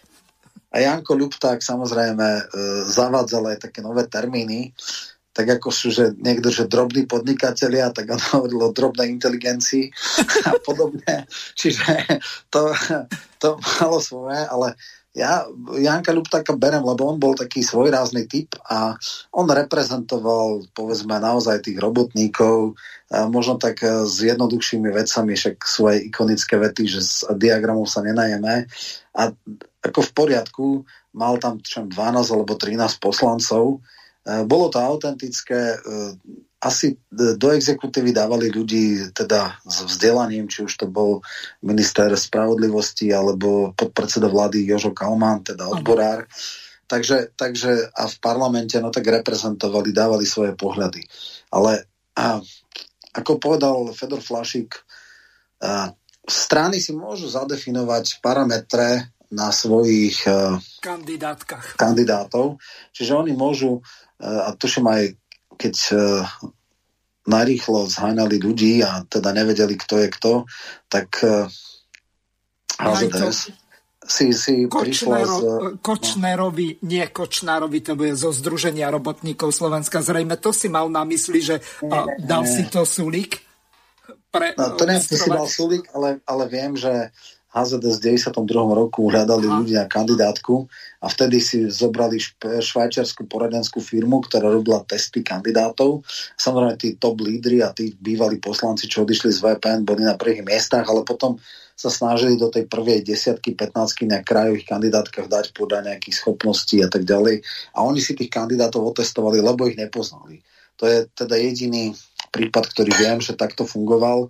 Inak samozrejme tie kandidátky sa robili väčšinou tak, že nejaké predsedníctvo zasadlo a kto je väčší kamoš s predsedom a s tými elitami, tak sa dostal hore a tí ostatní sa dostali dolu a tak ďalej. No, bolo by to fajn, keby uh, sa prijal nejaký taký úzus v rámci politických strán, že v rámci skvalitnenia uh, kvality poslaneckého zboru budú nejaké výberové kritéria, ktoré sú založené na inteligencii a všeobecnom rozhľade a nejakej emočnej inteligencii, ale to je akože takmer nemožné e, presadiť zákonom a dať to do nejakého tohto uh, do, do, akože donútiť, hej, ako mimochodom, že keď si zoberieme Oľano, tak to je, sú ľudia podľa Gusta uh, Igora a tam je z definície nemožné, aby to boli vo väčšine normálni ľudia. Teraz som práve čítal to, ako sa správa zupácky, agresívne, primitívne nať, je neskutočné. Už dokonca aj smečko do šije, že dá sa zvládnuť e, niektoré situácie aj bez e, nekonečných primitívností Jara Naďa. A takých ľudí je tam viac. Sú tam aj výnimky, možno oportunistické, Gabor Grendel nie je nejaký agresívny, ale je úplne nevýrazný, nepodstatný. Ešte keď bol opozičný poslanec, bolo ho počuť, vidieť. A no, skrátka, niekedy uh, hlava, uh, teda všetko smrdí od hlavy, alebo ryba smrdí od hlavy a tie typy, ktoré sú tam, sú v podstate do značnej miery podobné. Arpi Šoltes ich zadefinoval. Čiže zase, to, čo navrhuje Fedor Flašík, bolo by to fajn, ale je to nepresaditeľné. Jednoducho dať to ako KO e, v podstate podmienku je, odporuje vzdelanostnému cenzu. Mm-hmm. To, takéto cenzy nie je možné uh, zadefinovať. A áno, bohužiaľ, systém je nastavený tak, že môže byť aj absolútne negramotný človek poslancom a aj starostom, dokonca môže primátorom nejakého hlavného mesta posledný referent na okresnom úrade musí mať vysokoškolské vzdelanie druhého stupňa, ale, ale primátor e, Bratislava v podstate nemá žiadne formálne náležitosti alebo poslanec, podstate de facto aj, aj minister, hej, lebo jediné formálne kritéria, ktoré sú je voliteľnosť do parlamentu a e, právna spôsobilosť na právne úkony. To sú jediné, by som povedal, legislatívne obmedzenia výkonu napríklad premiérskeho postu. Hej? Čiže vekový a, a teda, že, že teda musí byť spôsobili a, a nič iné, nič iné. Hej. No. Pri prezidentovi je teda troška vyšší vekový cenzus, tam je tuším 35 40, alebo 40, 40 rokov. 40 rokov, 35 je v Spojených štátoch. Áno, áno. No, takže, takže toto je tak a s tým sa nepohne. Hej? Mm-hmm. Čiže ako v podstate Fedor urobil také slovové cvičenie, je otázka, či a do akej miery uh, nejak, bude sa o tom nejak väčšie diskutovať. Neviem teda, či to už pošle nejak smerákom, ale ešte k tomu jednému obvodu, lebo tomu ano, treba to povedať sa pár slov. Ten obvod je absolútne vyhovujúci uh, stranám so silným lídrom, pretože na všetkých krajoch, všetkých okresoch, všetkých častiach Slovenska je ten líder ten jeden. No, takto jedna dôležitá vec, ktorú treba vysvetliť. Ak ten líder získa viac ako nejakých 130-540 eh, tisíc preferenčných hlasov, tak tú stranu sám dostane do parlamentu. No isté, ale vôbec ten líder, ak získa 125 tisíc podľa účasti v voľbách. Tuším, že keď malo SNS raz, keď bola 504, tak vtedy malo nejakých 125-127 tisíc hlasov. Čiže ono sa to podľa výške účasti um, To je určuje, pravda. Ale... Ja som vychádzal z týchto posledných volieb. No, jasné, 135. tam bola vyššia miera. Áno. Uh, no. Čiže áno, toto, toto v podstate dneska stačí, ale to neznamená, že bude sám, ale že minimálne ďalších 8 vyťahne, lebo nikdy nebolo pod 9 e, členov poslaneckého klubu klubu. Teoreticky pri nulovom prepade, ktorý nikde nenastane, je to 8 mandátov, ale de facto je to minimálne 9. Mm. No a teraz e, ten základný problém je v čom? Komu to vyhovuje? Ktorá zo strán má 8 silných, výrazných e, regionálnych lídrov, ktorých e, atraktivita pre voličov je rovnaká ako toho jedného celoštátneho lídra. No nikto. Sulik jasne povedal, že pre neho je to fajn, lebo je dobré ak uh, v podstate jeden človek uh, hoci kde na Slovensku vie, že volí Sulika a nevolí nejakého, ja neviem, v volebnom období, tuším, 12-16 mali najvzdialenejšieho poslanca zo stúpa Vigalka, všetci ostatní boli Bratislavčania. To je strana, ktorá nemala štruktúry, nemá štruktúry, má 200 členov, pre takúto stranu je extrémne komplikované urobiť 8 volebných lídrov, ktorí sú všeobecne známi, ktorí sú známi v regióne, čiže nie je vôle. Nie je vôle na to. A v podstate my sme nikdy ani 8 nemali, my sme mali 4. Mm-hmm. Aj to bolo niekedy problém nájsť štyroch lídrov. Hej. V niektorých tých stranách väčších, ktoré majú 20 tisíc členov, sa možno dá, ale vždycky by bolo, je to úplne niečo iné, ako keby bol, ja neviem, no ešte povedzme v tých Košiciach, že by Raši bol jednotka a nebol tam ako keby Fico, tak to by nebolo, ale neviem, nejaký Kubánek v, v Prešove, no tak to by asi nejaká veľká hviezda nebola. Hej, alebo aj ten chudík, ktorý síce bol županom dosť veľa, ale tiež akože je to úplne iný level, iná kvalita neviem, koho by dali v Bystrici, no predtým asi Peleho, tak Peleho. dobre, to by ešte mohlo byť. Ale napríklad aj taký Blanár a Fico je asi už tiež dosť rozdiel. Hej? Čiže, mm. čiže v podstate mm, o Trnave ani nehovoriac, tam však bola z Majkovičova, teraz ani neviem, kto je nejaký Hambalek, či aký je tam krajský predseda. E, úplne, že osoba v podstate možno ani v Trnave neznáma. Čiže toto strana nevyhovuje. Máme tu extrémnu uh, by som povedal, krízu uh, osobností a to v rámci celej spoločnosti a v rámci strán obzvlášť.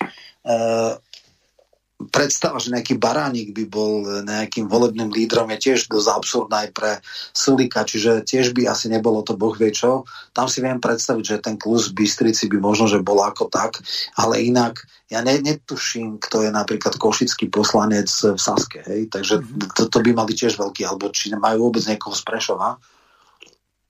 No, Roman, teraz prečítam jednu otázku. Ona síce prišla pred reláciou, ja som ti o tom hovoril. Pán Michalek, máte predstavu, ako by sa dali od voličov z dola zablokovať čerstvo prijaté zákony v Národnej rade tak, aby sa nedali zneužívať, používať až do rozhodnutia ústavného súdu, respektíve referenda. Zrejme poslucháč naráža na ten systém, aký je napríklad vo Švajčiarsku, kde tých keď príjme ktorákoľvek z tých dvoch komor nejaký zákon, ktorý je proti vôli tých ľudí, tak tam stačí vytvoriť petičný výbor, vyzbierať 50 tisíc podpisov behom nejakých troch mesiacov a dovtedy ako oni e, požiadajú o to, že vyhlásili tú petičnú akciu, tak e, dovtedy to nepríde do zbierky zákonov a ten zákon nadobudne právoplatnosť až potom, či vyzbierajú alebo nevyzbierajú. Ak vyzbierajú, tak je referendum, ak nevyzbierajú, tak vtedy sa stane e, platným. Čiže skús odpovedať poslucháčovi Tónovi. U nás nič také neexistuje u nás existuje, uh, ne, ne, no, za istých okolností, ale to je na čistom rozmysle ústavného súdu môže vydávať aj predbežka, ale takto. Keď sa príjme nejaký zákon, tak samozrejme je možné ho napadnúť na ústavnom súde. Len Určite moment, to... tu treba vysvetliť, že voliči takúto vysvetliť, možnosť nemajú. Má nie, voliči nie. prokurátor, voliči, potom nie, nie, voliči prezidentka môžu, a 30 poslancov. Tak, no to som chcel práve povedať.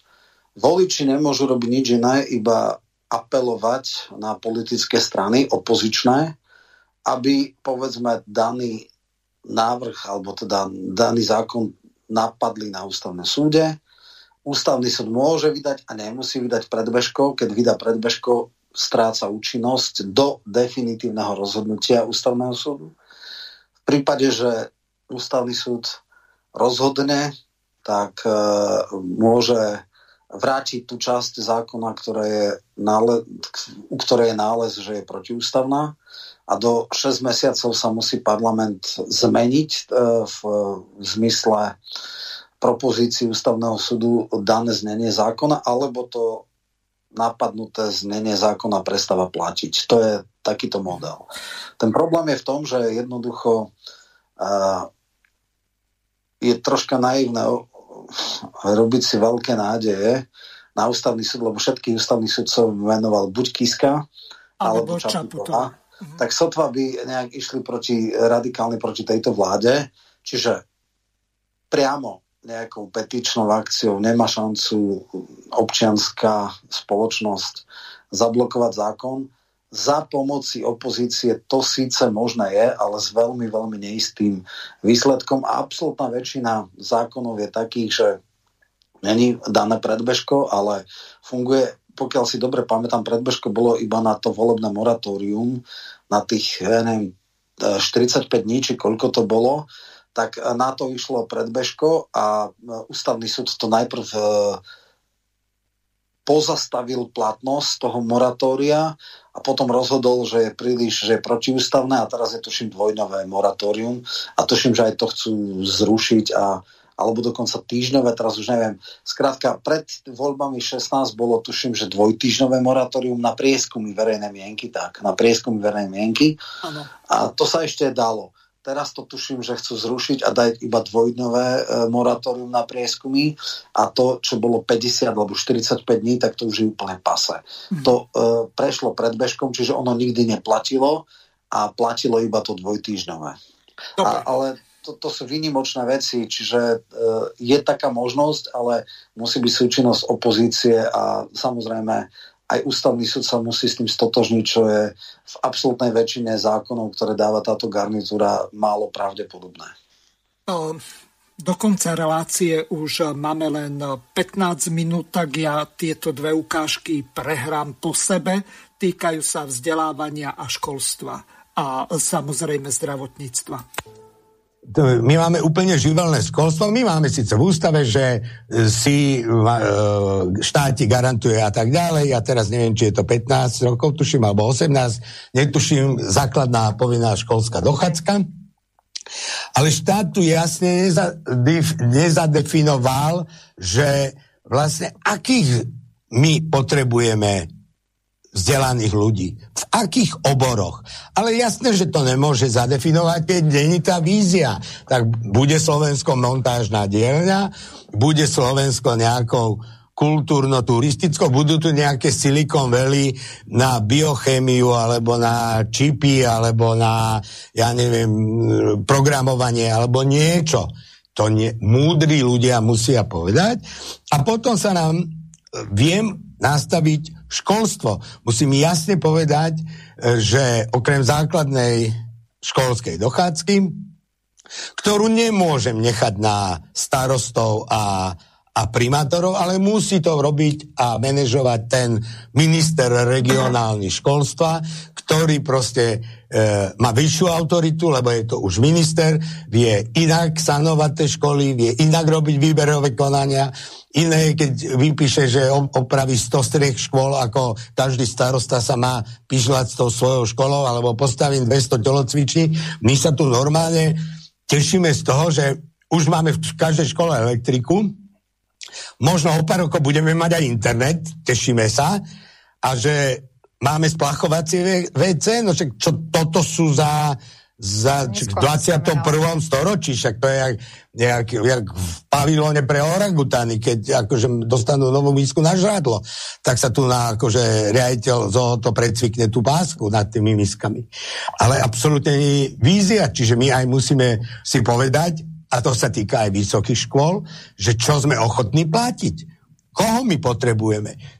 Čo, čo, akých, aké deti chce vychovávať, v akých oboroch. A to štát musí jasne vedieť, musí vedieť každý rok k tomu opúšťa akom vzdelaní školy a povedať, fajn, toto som ochotný zaplatiť, ale ja nepotrebujem ročne tisíc animátorov voľného času z nejakej univerzity, alebo sociálnych pracovníkov, alebo 2000 uh, e, marketingových a masmediálnej komunikácii. Tak to platiť nebudem. Hej? Lebo ja potrebujem sestričky, ja potrebujem to, to, to zaplatím a to, má, to je zadarmo. To platím ja štát. Samozrejme, keď chce niekto študovať silou mocou na súkromnej škole, OK, zaplať si to. Čo ja s tým mám? Vzdelanie nemôže byť biznis pre súkromné školy.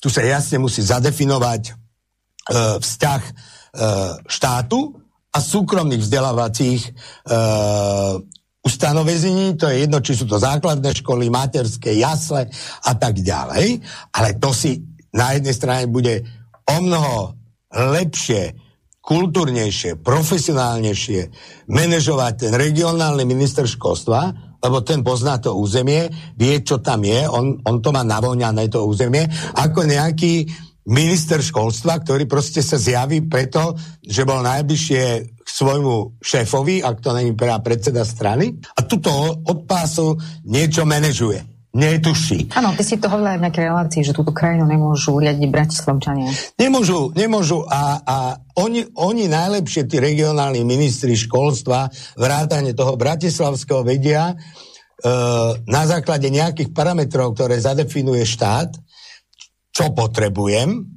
akú, akú populáciu potrebujem a oni si to už vedia zmanéžovať. Oni už aj medzi sebou sa vedia dohodnúť, že ja budem skôr vzdelávať tomto, ty mi vzdelávaj zdravotníkov aj pre môj región a tak ďalej. Tam sú určité tradície e, aj v tých regiónoch, ktoré historicky boli a fungovali. A toto a, takže e, to je prvá ukážka, teraz ešte krátka ohľadom zdravotníctva a jeho pohľadu. Ako by to podľa neho malo fungovať? Čo hovorím, ten, jak sa musí upraviť vzťah medzi štátom a súkromným vzdelávaním. To isté sa musí aj v tom zdravotníctve raz a navždy zadefinovať, akú úlohu v systéme zdravotnica plnia privátne zdravotníctvo, privátne, privátni lekári a tak ďalej. Povedať, čo potrebujem? Koľkých potrebujem? Koľko zazmluvním? Aké profesie zazmluvním? Čo nepotrebujem? OK, maj to, ale budú ti ľudia platiť. To proste nejde, že je to živelné, že to nemá hlavu a petu, že neexistuje nejaká mapa a povedať, tuto potrebujem takýchto lekárov a, a zastrčiť tam tie špendličky, aby proste ten minister vedel, že toto budem platiť a rovnako aj zdravotné poistenie. napríklad, tak raz, keď je niečo zo zákona, tak to chcem platiť štátu ako občan. OK, nech sú súkromné zdravotné poisťovne, ale tie nech slúžia na pripoistenie si nejako nadštandardu. Niečo mám na to, tak si pripoistím, tak budem mať televízor, budem mať meničko na, na jedlo a, a ja neviem čo, a polonáhu sestričku, keď ešte si viac pri, priplatím. Ale, ale tento vzťah musí byť úplne raz a navždy zadefinovaný, aby aj tí, ktorí chcú robiť v tom súkromnom biznise, či školstve alebo zdravotníctve, jasne vedeli tú víziu krajiny, že aha, tak toto je vzťah, tuto je môj. Ja tomu prispievam takto. Priestor, tu odtiaľto, potiaľto, tu mi dal štát mantinely a tu môžem podnikať. Takže, Roman. Áno, no najprv pôjdeme k tomu školstvu. Áno.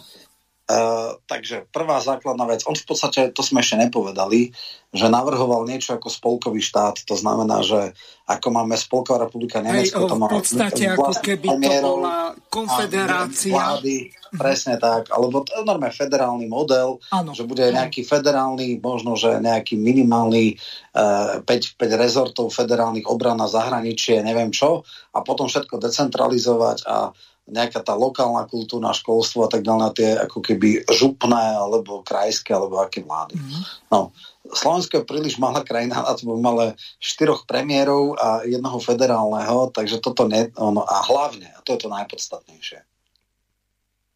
Dnes je to tak, že stredné školstvo je na tých krajoch. A relatívne je to v pohode. Podľa mňa, pokiaľ chceme naozaj posunúť niekde školstvo, tak to musí byť z centrálnej úrovne, lebo vysoké školstvo naozaj by malo byť na centrálnej úrovni, čo je obrovský problém, že máme nejakých 35 verejných vysokých škôl, ešte nejakých ďalších návrh súkromné. A s, s čím sa dá stotožniť? Cirkevné a jednu Maďarsku. Presne tak ale tá je tiež verejná vysoká škola. Aha. Ale súkromné sú tie všelijaké vysoká škola ekonomiky a práva, neviem čo, a, a tá európska a tak ďalej. verejné sú. No, no, no, presne tak. No, čo je podstatné? Najprv má byť vízia a áno, tam berem, čo berem z jeho teda týchto je, že mali by byť uh, kvóty na dotácie pre niektoré profesie.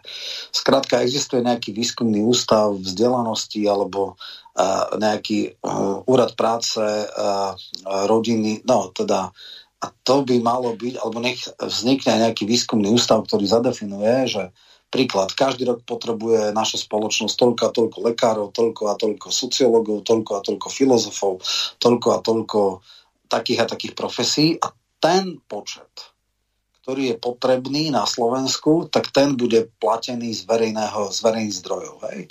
To znamená, potrebujeme, ja neviem, 700 alebo 1000 eh, lekárov, OK, tak 1000 dostanú túto. Ak eh, chodia na Slovensku študovať zahraniční študenti eh, medicínu, fajn, tí budú samoplácovia, to môže ešte, ešte návrh byť a je to OK. Ak potrebujeme 300 historikov, no tak 300 zaplatíme. A tí ostatní môžu, ale nech si to potom už platia sami. To znamená, ak si dobre, nech aj selekcie, nech tam naozaj nejdú ľudia, ktorí nevedia, čo so sebou. A tak čo, tak idem na dejepis, však to ako každý dá. Vôbec ma to nebaví, nie. Nech je taká selekcia. Ja som zažil brutálnu super selekciu v tom 90. roku, kedy naozaj my sme boli tá populácia Usákových detí boli dve v katedri, alebo nech 3-4 na celom Slovensku a bol dvakrát taký populačný ročník. Dneska je 20 katedier histórie a berú tam ľudí z ulice, ktoré nemajú ani základné pojmy a dojmy o, o histórii, alebo aj o filozofii a tak ďalej. Áno, nech sa povie toľko a toľko potrebujeme politologov, toľko a toľko sociológov a nech teda sú tam štúdy len tí najlepší, tí, ktorí majú tu predpoklady na to a niektorí len nejakým spôsobom zabíjajú čas. A naopak sa povie OK, potrebujeme toľko ajťákov, potrebujeme toľko softverových inžinierov, toľko e, expertov na biotechnológie a tieto veci nech sú už od malička, nech sú dotované biologické olimpiády, matematické, fyzikálne, nech sa vy, vyhľadávajú talenty a nech dostávajú šancu. Hej? A nech, nech dostávajú aj štipendia, povedzme, na tie, tie v podstate uh, potrebné, potrebné... No uh, aké uh, prospechové, sociálne, aké štipendia? Presne tak, alebo sú firemné, nech sa dajú od uh, pisy pre št, e, firmy, ak chcem a potrebujem takých a takých ľudí na také a také veci, tak e, za, zaviažem sa, že budem študentovi, ktorého si vyberám platiť štipko, on bude 5 rokov dostávať štipko od firmy a potom sa zabezpečí, že 5 alebo 10 rokov odrobím pre tú firmu, hej, ano. napríklad. A, a on si to dá podnikový byt napríklad. Presne tak, napríklad. No to už neviem, či také uh, štedré firmy by boli, ale ako No predstava, tento že... systém mal Baťa, alebo za socializmu jasné, jasné. s učňovským ale... školstvom to bolo tak. Ľudia si viem predstaviť, že pre nejakú firmu dávať študentovi 300 alebo 400 eur mesačne, pokiaľ študuje a príde do jeho firmy, že nie je nič uh, nepriateľné. Takže v ale toto, áno, najprv treba zadefinovať štátnu doktrínu, povedať za prvé, dáme toľko a toľko percent HDP do vysokých škôl, budeme tento typ vysokých škôl podporovať. Pre e, potreby trhu práce potrebujeme z humanitných vzdelaných toľko a toľko a potom sekať absolútne, e, by som povedal, extrémne nabúbrele verejné vysoké školy. V každom okrese je pomaly detašované pracovisko takej onakej fakulte v Partizánskom, v Michalovciach, kdekade. A povedať si nie. Radšej menej škôl, ale kvalitných. A nedávať putujúcich profesorov, ktorí majú blokové, ktorí raz za Uh, mesiac prídu a majú potom 10-hodinové prednášky jedna za druhým a potom zase o mesiac a idú na jeden úvezok, na druhý, sú garanti na troch školách toto je absolútna skáza pre kvalitu. Radšej urobme e, menej a kvalitných vysokých škôl, dajme vyššie nároky, aby tá devalvácia vysokoškolského vzdelania nešla úplne tak, ako je dnes, že každý, koho nezrazí električka, tak skončí. Častokrát nemá záujem, nemá, no toto treba urobiť. Na to treba reformy a toto sa nedá urobiť na úrovni kraja. Hej? A už vôbec nie v 8 krajov, lebo to už vôbec. Hej? Tam, akože, potom by zase to ešte by len expanzia bola. Tieto centrálne veci musia byť naozaj na úrovni teda celoslovenskej, alebo v tomto prípade, keby bolo spolkové, tak federálnej. Na ško- zdravotníctvo deto. Treba jasne povedať, a toľko a toľko máme kvalifikovaných lekárov, dostupnosť by mala byť, to znamená všade urgenty. A áno, máme asi obmedzený počet špičkových neurochirurgov, tak tam treba urobiť nejaké centra. Už aj sú vlastne ja neviem, kardiocentrát. Asi nie je možné, aby v každej okresnej nemocnici sa robili transplantácie, tak nech sa robia v troch, Bratislava, Košice, Banská Bystrica, nech takisto Národné onkologické centrá sú tiež koncové nemocnice, nejaké tri, možno štyri. Tam, kde je fakulta, máme tri fakulty, Bratislava, Košice a, Brati, a Martin. Hej. Tam sú vysokoškolskí pedagogovia, tam je vedecký výskum, takže tam nech sú prípadne niekedy detašované, tuším ešte aj Žilina má fakultnú nemocnicu. Tam nech sa robia tie špičkové výkony. Áno, toľko potrebujeme e, sestier, toľko potrebujeme takého onakého personálu. Toto je jasná vec. Do istej miery sa hovorí stratifikácii, to by mohlo byť, keby to bolo odkonzultované, racionálne dohodnuté, aby naozaj bolo, však asi tiež, uh, ja tiež, keby som, nedaj Boh, mal nejaký, nejakú náročnú operáciu, tak nejdem do okresnej nemocnice, ale idem do tej kde sú naozaj špičkoví experti, ktorí sa tým dlhodobo a systematicky zaoberajú. Takže toto sú veci, čiže ako, keď mám povedať rezume na ten e, flašikov e, nápad, e, je to také, že hodil nejaké tézy do de- debaty, niektoré sú dosť povrchné, hovoril to tak dosť rozvláčne, ale treba možno nad tým diskutovať niektoré terminologické veci ako krajina bez charakteru, rozumej, bez chuti a zápachu, bez vízie, bez smerovania. Ja by som povedal e, krajina bez všeobecného konzenzu o tom, kam sa má smerovať e, táto krajina, bez nejakej dlhodobej vízie. Toto je veľká téma, ktorú v čase, kedy budú príčetní politici pri moci aj v opozícii, aj v koalícii, má zmysel otvoriť. Ďakujem ti veľmi pekne, Roman. Viac času bohužiaľ nemáme. Lučím sa s tebou. Teším sa na ďalšie relácie. Prajem poslucháčom príjemné počúvanie ďalších relácií Slobodného vysielača. Ahoj. Ahoj. Vysielací čas dnešnej relácie veľmi rýchlo uplynul, tak sa s vami zo štúdia Banska Bystrica Juh lúči moderátor a zúkar Miroslav Hazucha, ktorý vás touto reláciou sprevádzal.